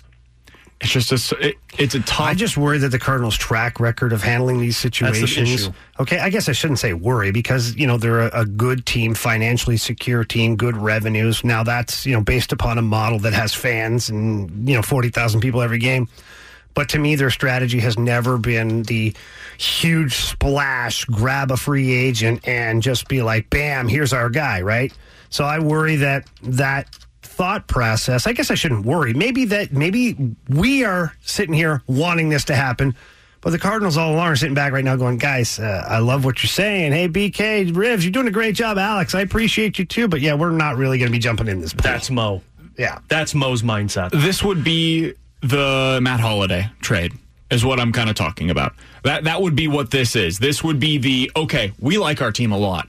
You're telling us we've got an opportunity to make a real splash here with a player that we think is a superstar that could potentially be had for under market value, mm-hmm. and we can re-sign that dude for even if it is we end up with him for four years under contract in his prime. That's what they did with Matt Holliday, and it worked out to perfection.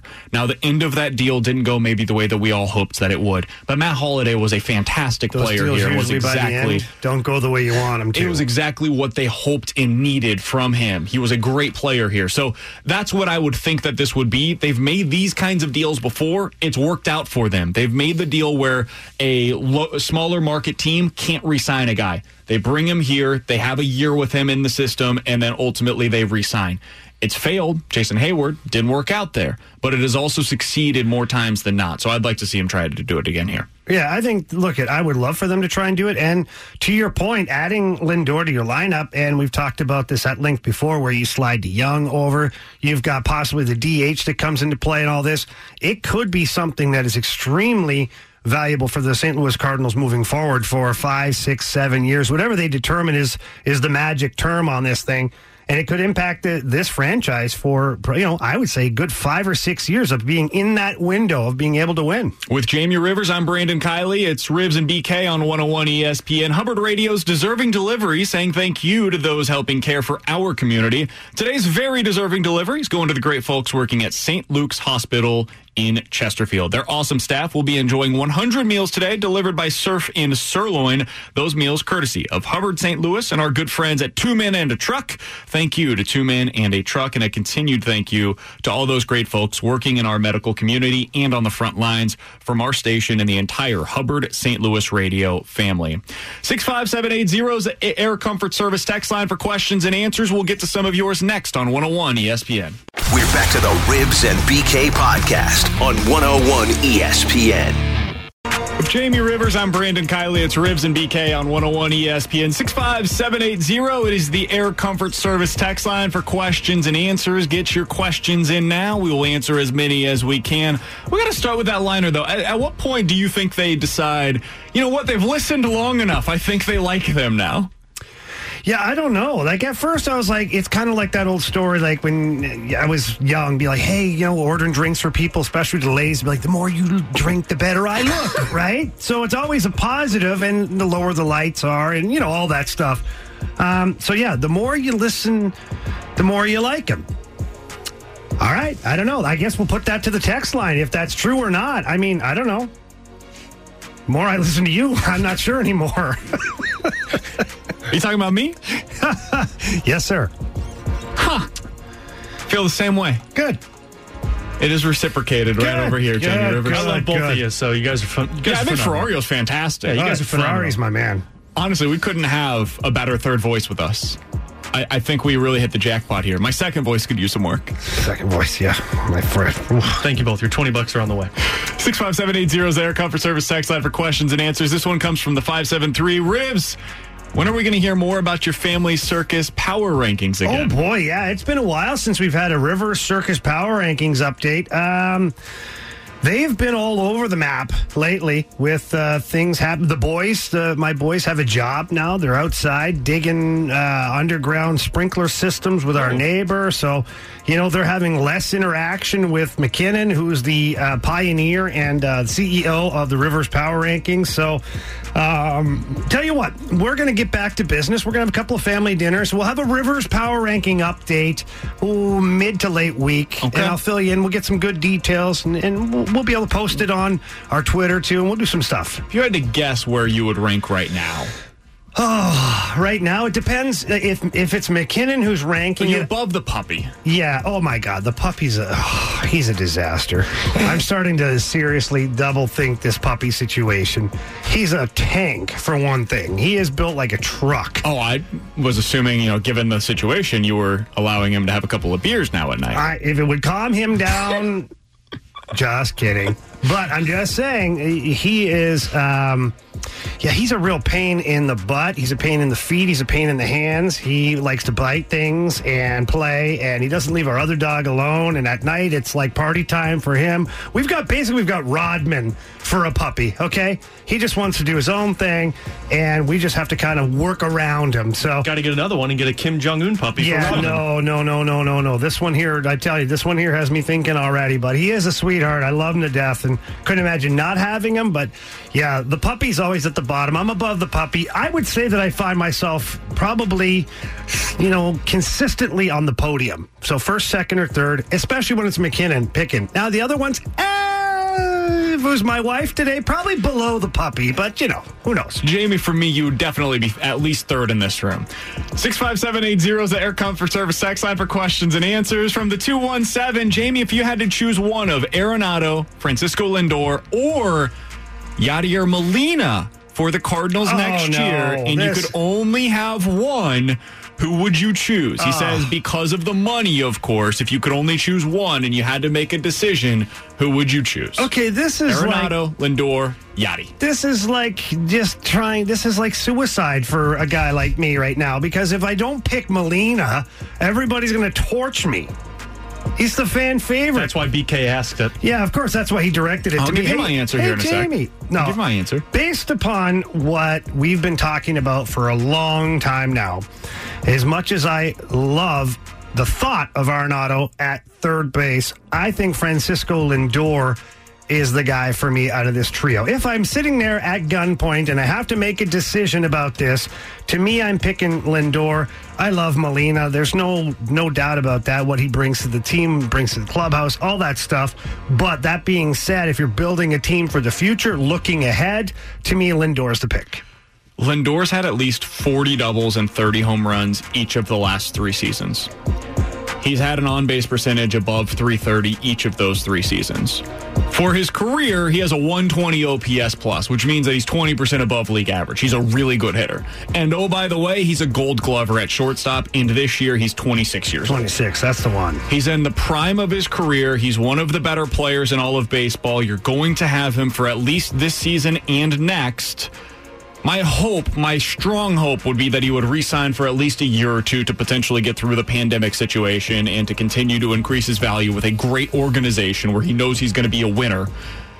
I would go Lindor, but it'd be really hard to move on from Yadi. That is not me putting down Yadi in any way, shape, or form. We're talking about a generational player that could potentially be on the Cardinals to play a premier position at shortstop. That's why it's a tough question. And you've already got a catcher waiting in the wings that could potentially take over for Yadi next year. Mm-hmm. If you're telling me my decision is you can either have Tommy Edman at third and Yadi at catcher, or I can have a catcher that's coming up in the wings with Francisco Lindor at short and Paul DeJong at third, I'm going to take Francisco Lindor at shortstop.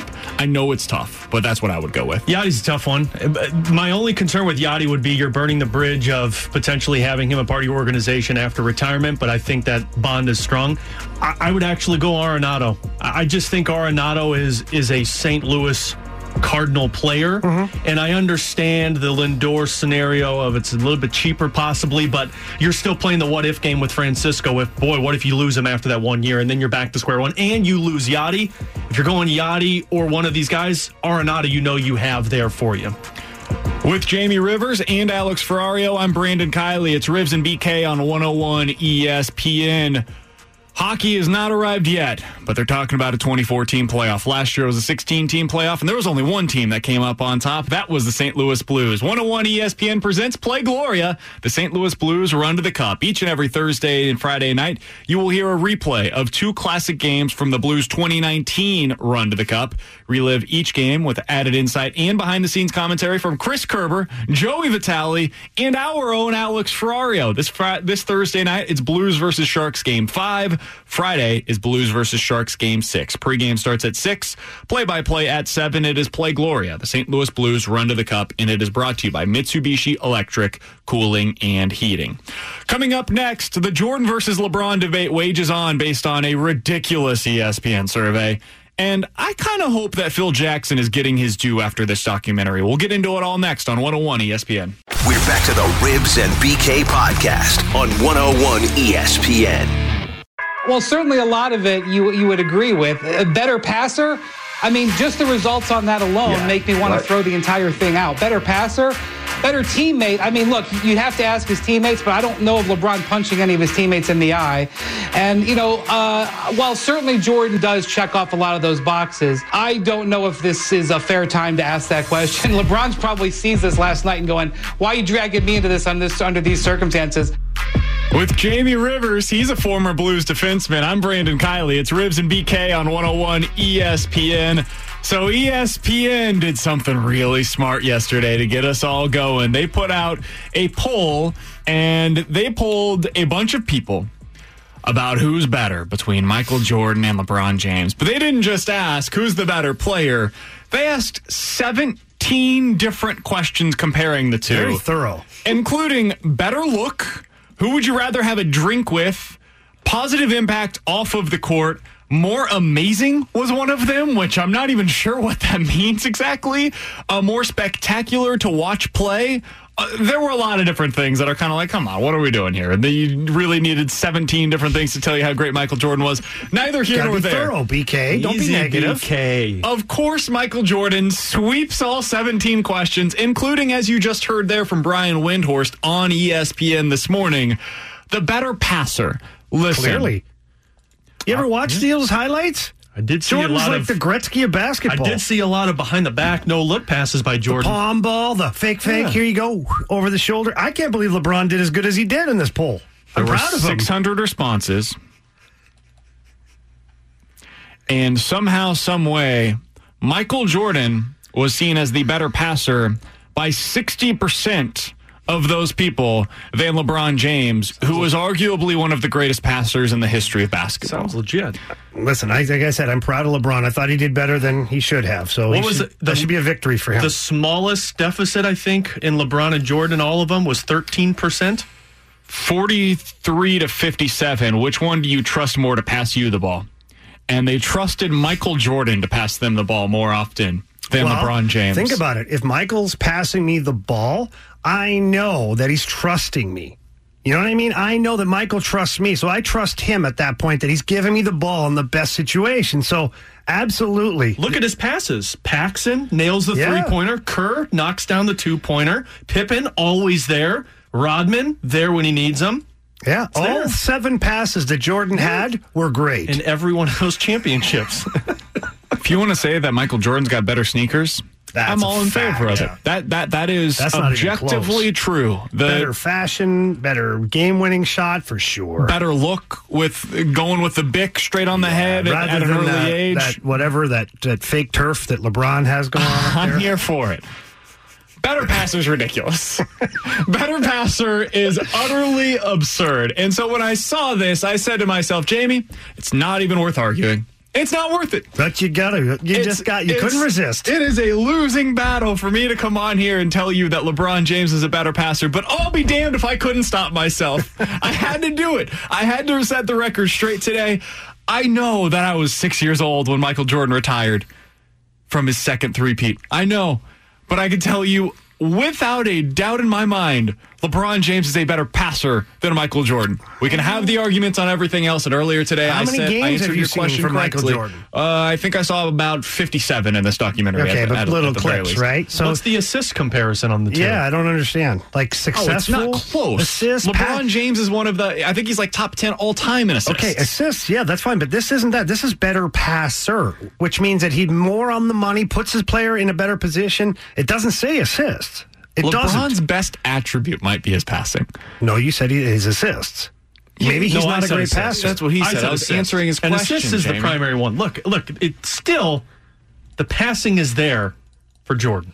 It's not there. It's there. hard to argue. It, it, it is easy You to haven't- argue. have you ever seen a full game Yes, I've I've seen many full games by Full Michael game. Jordan. Yes, I, I like bumper to bumper, I've full seen, game. Yes, I've seen multiple uh, documentaries I on know, Michael at this point. I don't care about And that. yes, I have watched games on YouTube, Oh, Jamie. I am from the YouTube generation Okay. where I can pull up a game. So you've watched enough games, and I'm not being a jerk right now. You've watched enough games to, with beyond a shadow of a doubt, know exactly what you're talking about. I, I when it I- comes to passing, yes. I don't listen. I haven't even watched enough LeBron James games to say that I could be the guy who decides this. So you can't tell me that you think that he's better than Jordan when I can't even tell you that I think Jordan's better than LeBron at this. At one aspect of their game, Uh, you're yes, guessing. I'm very like- confident. You're going analytics based alone No, on I'm this. not. Yeah, you are because you have no eye test for it. I'd like do, to hear. I'd like to hear from two people on each side. On LeBron's side, I'd like to hear from Irving and Love, and I'd like to hear from Pippen, and I'd like to hear from we Rodman don't need to hear from side. Kyrie. we we Well, can set from- Kyrie to the side. He doesn't need to be included in any discussion about I anything. guess that's true. We We'll don't need with to hear from him. Love and Pippen. Let's hear from each one. Who was the better passer? That would be interesting. Let's hear from the shooters. Let's hear from Paxson and Kerr, and let's hear from LeBron's side of things, Ray Allen. That'll work. Mike Miller, That's fine. J.R. Smith, Get Call on him right now. Yeah, we'll get him on the call. Steve uh, Kerr already said Michael's best thing he's ever seen, And- best and in the- passer he ever played with. And in the passing sense, you also have to consider the, No, the no, hold on. He never once said that. That didn't happen, Jamie. yeah, they edited it out. Were, were we watching the same documentary? I saw the director's cut.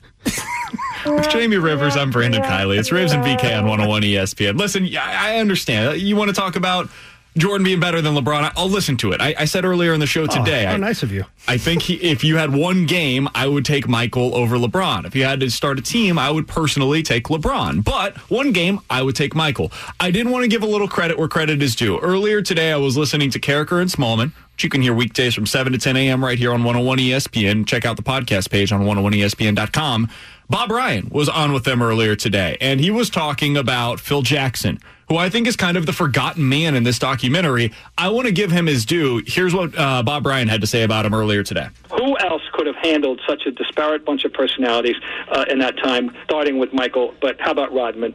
No one else could have gotten what, what he got out of Rodman at that point in time. Where uh, that's this great mastery. X's and O's, sure, X's and O's are important, but it's what, what so when people chip away at, at Phil's accomplishments by saying, "Well, both in both cases he had the best team." Yeah, he did, but I know that I learned this in forty four years of coverage and now over 50 years of being around the NBA. It, it starts with talent, but it doesn't end there. I think Phil Jackson deserves a lot more credit than he's Oh. been getting. Agreed. For what he was able to do with those teams. We learned a lot about the personalities on those Bulls teams through this documentary. We knew it then, but we saw it in glaring colors in this documentary.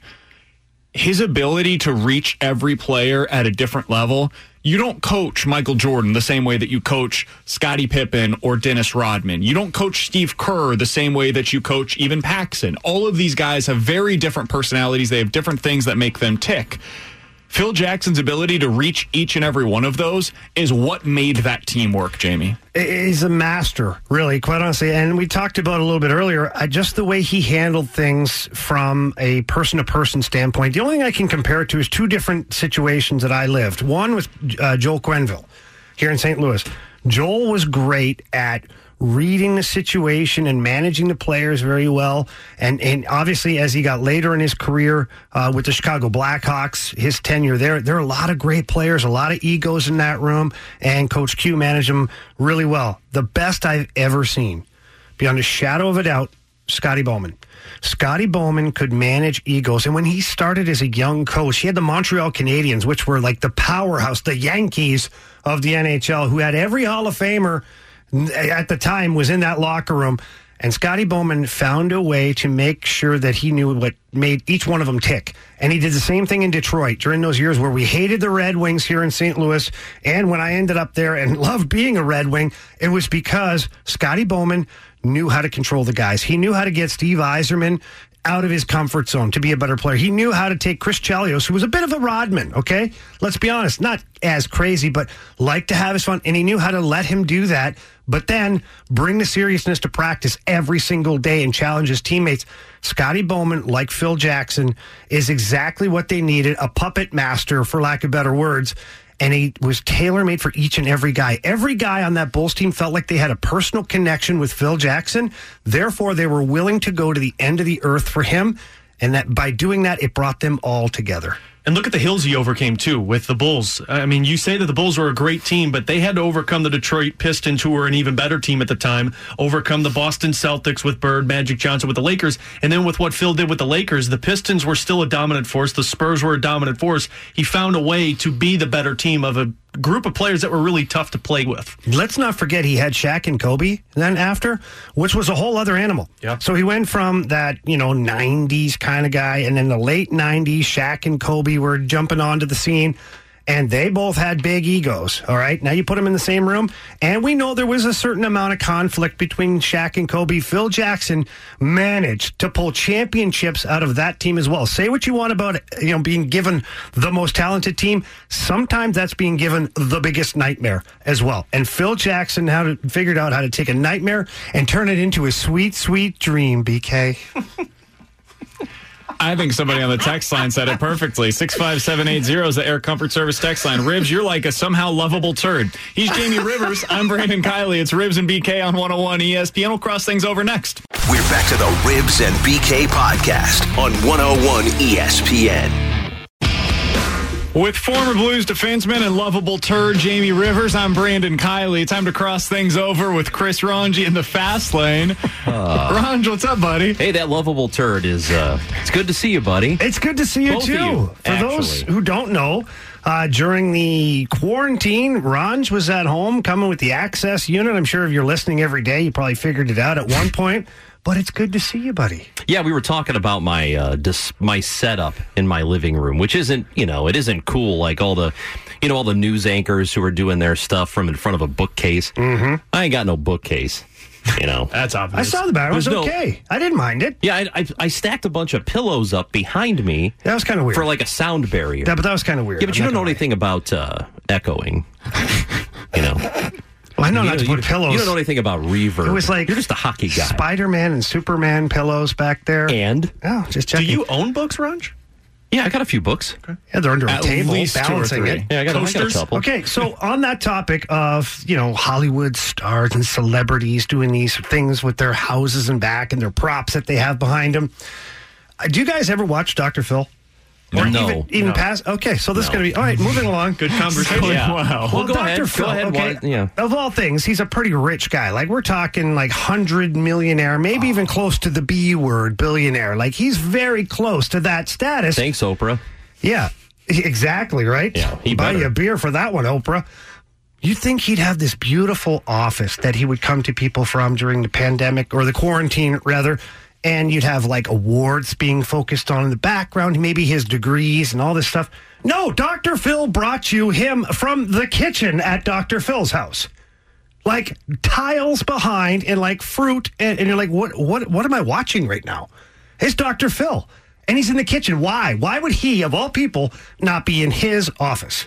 Maybe he doesn't uh, have an office. I don't know. Exactly. So how weird is that? I'm pretty It's sure very that I've seen a picture of his Would he lay office on the and it's like floor and creepy. talk to him in the kitchen? Well, you know, Dr. Phil isn't exactly normal. That's a good point. I don't even have an office. Like, uh, so do you think he's? Uh, I didn't even know he was still doing anything. Jamie, I'm going to show you this picture. I know this isn't good for the audience because we're not a visual medium. Yeah. Uh, that's his dining room. So, Yeah, Oh, so is it with all the uh, the the guns? AK-47s? Yeah, the AK-47s. Yeah, that's probably right. why he Yeah, didn't yeah, yeah. come from the dining room then, right? what you're Probably talking not- I'm about. guessing that's why he didn't have it yeah. in He's got his home enough to office. fend off Russia on his own, that guy. Well, you know, you got to be ready. I never, never know when that if you're time's coming. Phil. You got to be ready if you're Dr. Dr. Phil. Phil. I didn't even know he was still a thing. Well, he is, and w- my wife and I would laugh every day because she'd go to like watch a Dr. Phil, which I was like, okay, go ahead. I'm going to do work over here because I'm I'm Dr. Phil'd out on at this point. Every day they would interrupt his show to bring an update from like Governor Mike Parsons. So she's like, poor Dr. Phil. One, he's broadcasting from his kitchen, which looks kind of weird, and then secondly, eh, about five minutes in every time he gets interrupted Yeah. for an update. He's used to that three o'clock time slot. You know, all the people who are working from home, like like he is, I guess. But his entire career, he's been on TV at three p.m. It's kind of like you shows a doing day do you afternoons right now. Yeah, like us. this is different. People are driving when we're on. So I guess. I wanted to talk to you about what my experience was over the weekend because Friday night I With the Pacers lady? No, we we didn't have any You communication. didn't talk about the Pacers lady? Uh, the lovable turd has a theory about her. I think that she we liked can the talk about that off air. Um, so on, on Friday night, I went out to St. Charles. I was picking up some dinner for us. Right, we're doing the takeout thing and whatnot, and St. Charles has opened up. They are good to go. It is everybody's open, right? So I go out to one of the restaurants, and across the street there's a bar, and I'm telling you, it is like the Wild West. And I'm not judging anybody. Like if they're open, they're open, right? Do your thing. I, it is what it is. But I. I felt so conflicted where I was like, am I supposed to feel like super comfortable with this? Are we good? Are we not good? Should I have my mask on? Because like 90% of these people don't have a mask on right now. It's tough to make out with the mask on. It, it certainly is. And I found myself in a situation where I was looking over to the bar and I was like, oh, they have capacity and they've reached capacity. And so instead, what happens is that you're not having any issues inside. Now the issue comes when they're standing outside. Oh, yeah. And there's like 50 people standing outside of this bar, just like right by the door, because that's what we, of course, do. We congregate by the door where you're getting ready to go in whenever they have it available. Have you had any of these experiences yet, Ron? Where Not you're yet. Like, what is going Yeah, on? Ron, you're a man of the people. Yeah, I'm of the people, by the people, and for them. I, I haven't really seen that Well, it from sounds my. familiar. It's extremely familiar. Where have I heard I- that before? Yeah, I think it was uh, Ben Franklin. Yeah, so I uh, I have not seen. It wasn't Ben Never heard of Franklin. the guy. I'm just letting you go, buddy. It wasn't Ben Franklin. You Franklin. seem like you're on a roll. Go ahead. It wasn't. Um, so I haven't seen anything like that. I mean, my experiences so far are like small lines outside of grocery stores, but nothing like this massive people hovering around. And I'm thinking, what the hell are you folks doing here? Why It was it was like wild. why are you man. waiting? It was wild. I felt myself like looking at them like I I don't even know how to feel right now. It's a weird feeling for sure. I, I drove past a buffet in Arnold where my parents live. That A are- buffet? It's open. No, it The- wasn't. I promise you, the inside was open because there How was a the hell line waiting to go off? inside. I got to tell you, I love buffets. I love them. Really? Yeah, I'm, I've always been a huge fan of buffets. I one of my can't favorite that at all. places. Yeah, one of my favorite places. Uh, I'm not saying anything about a local place. So Well, yeah, I'm not either. It's it's up. Well, it's not open. I don't know. I don't know if it's open now or not. But it's up on on Olive, a few miles uh, west. Gotcha. And I used to go there all the time, and I thought, man, I, I miss going there. But I have no intention of No. going to a buffet for a very long time, if ever. People are gross enough. Right, and then you saw the, the point. dude at the Mariano's in Chicago. Remember that video that Yes. came out probably three months ago, I guess, and he was tasting the soup out Yeah. of the ladles Oh and my then putting it back. That's instant knockout for me. If I see uh, that, dude, it's lights out for this that- dude. and I'm Jamie, amazed I'm that's not taking the assault charge every day of the week. You know It's the not other, acceptable for other thing I'm amazed. I don't care. that they are salad bars in grocery stores. Yeah, they're doing away with those. Oh, right that's yeah, I all think now, but. I'm saying before all of this, Yeah. Well, I, I was always used to have- surprised at that. uh, and I used to have no problem doing it. Really? Yeah. Yeah, I, I'm with Ron Yeah. on that. I used I to used to go in there, to, especially Really? to Yeah. Schnucks.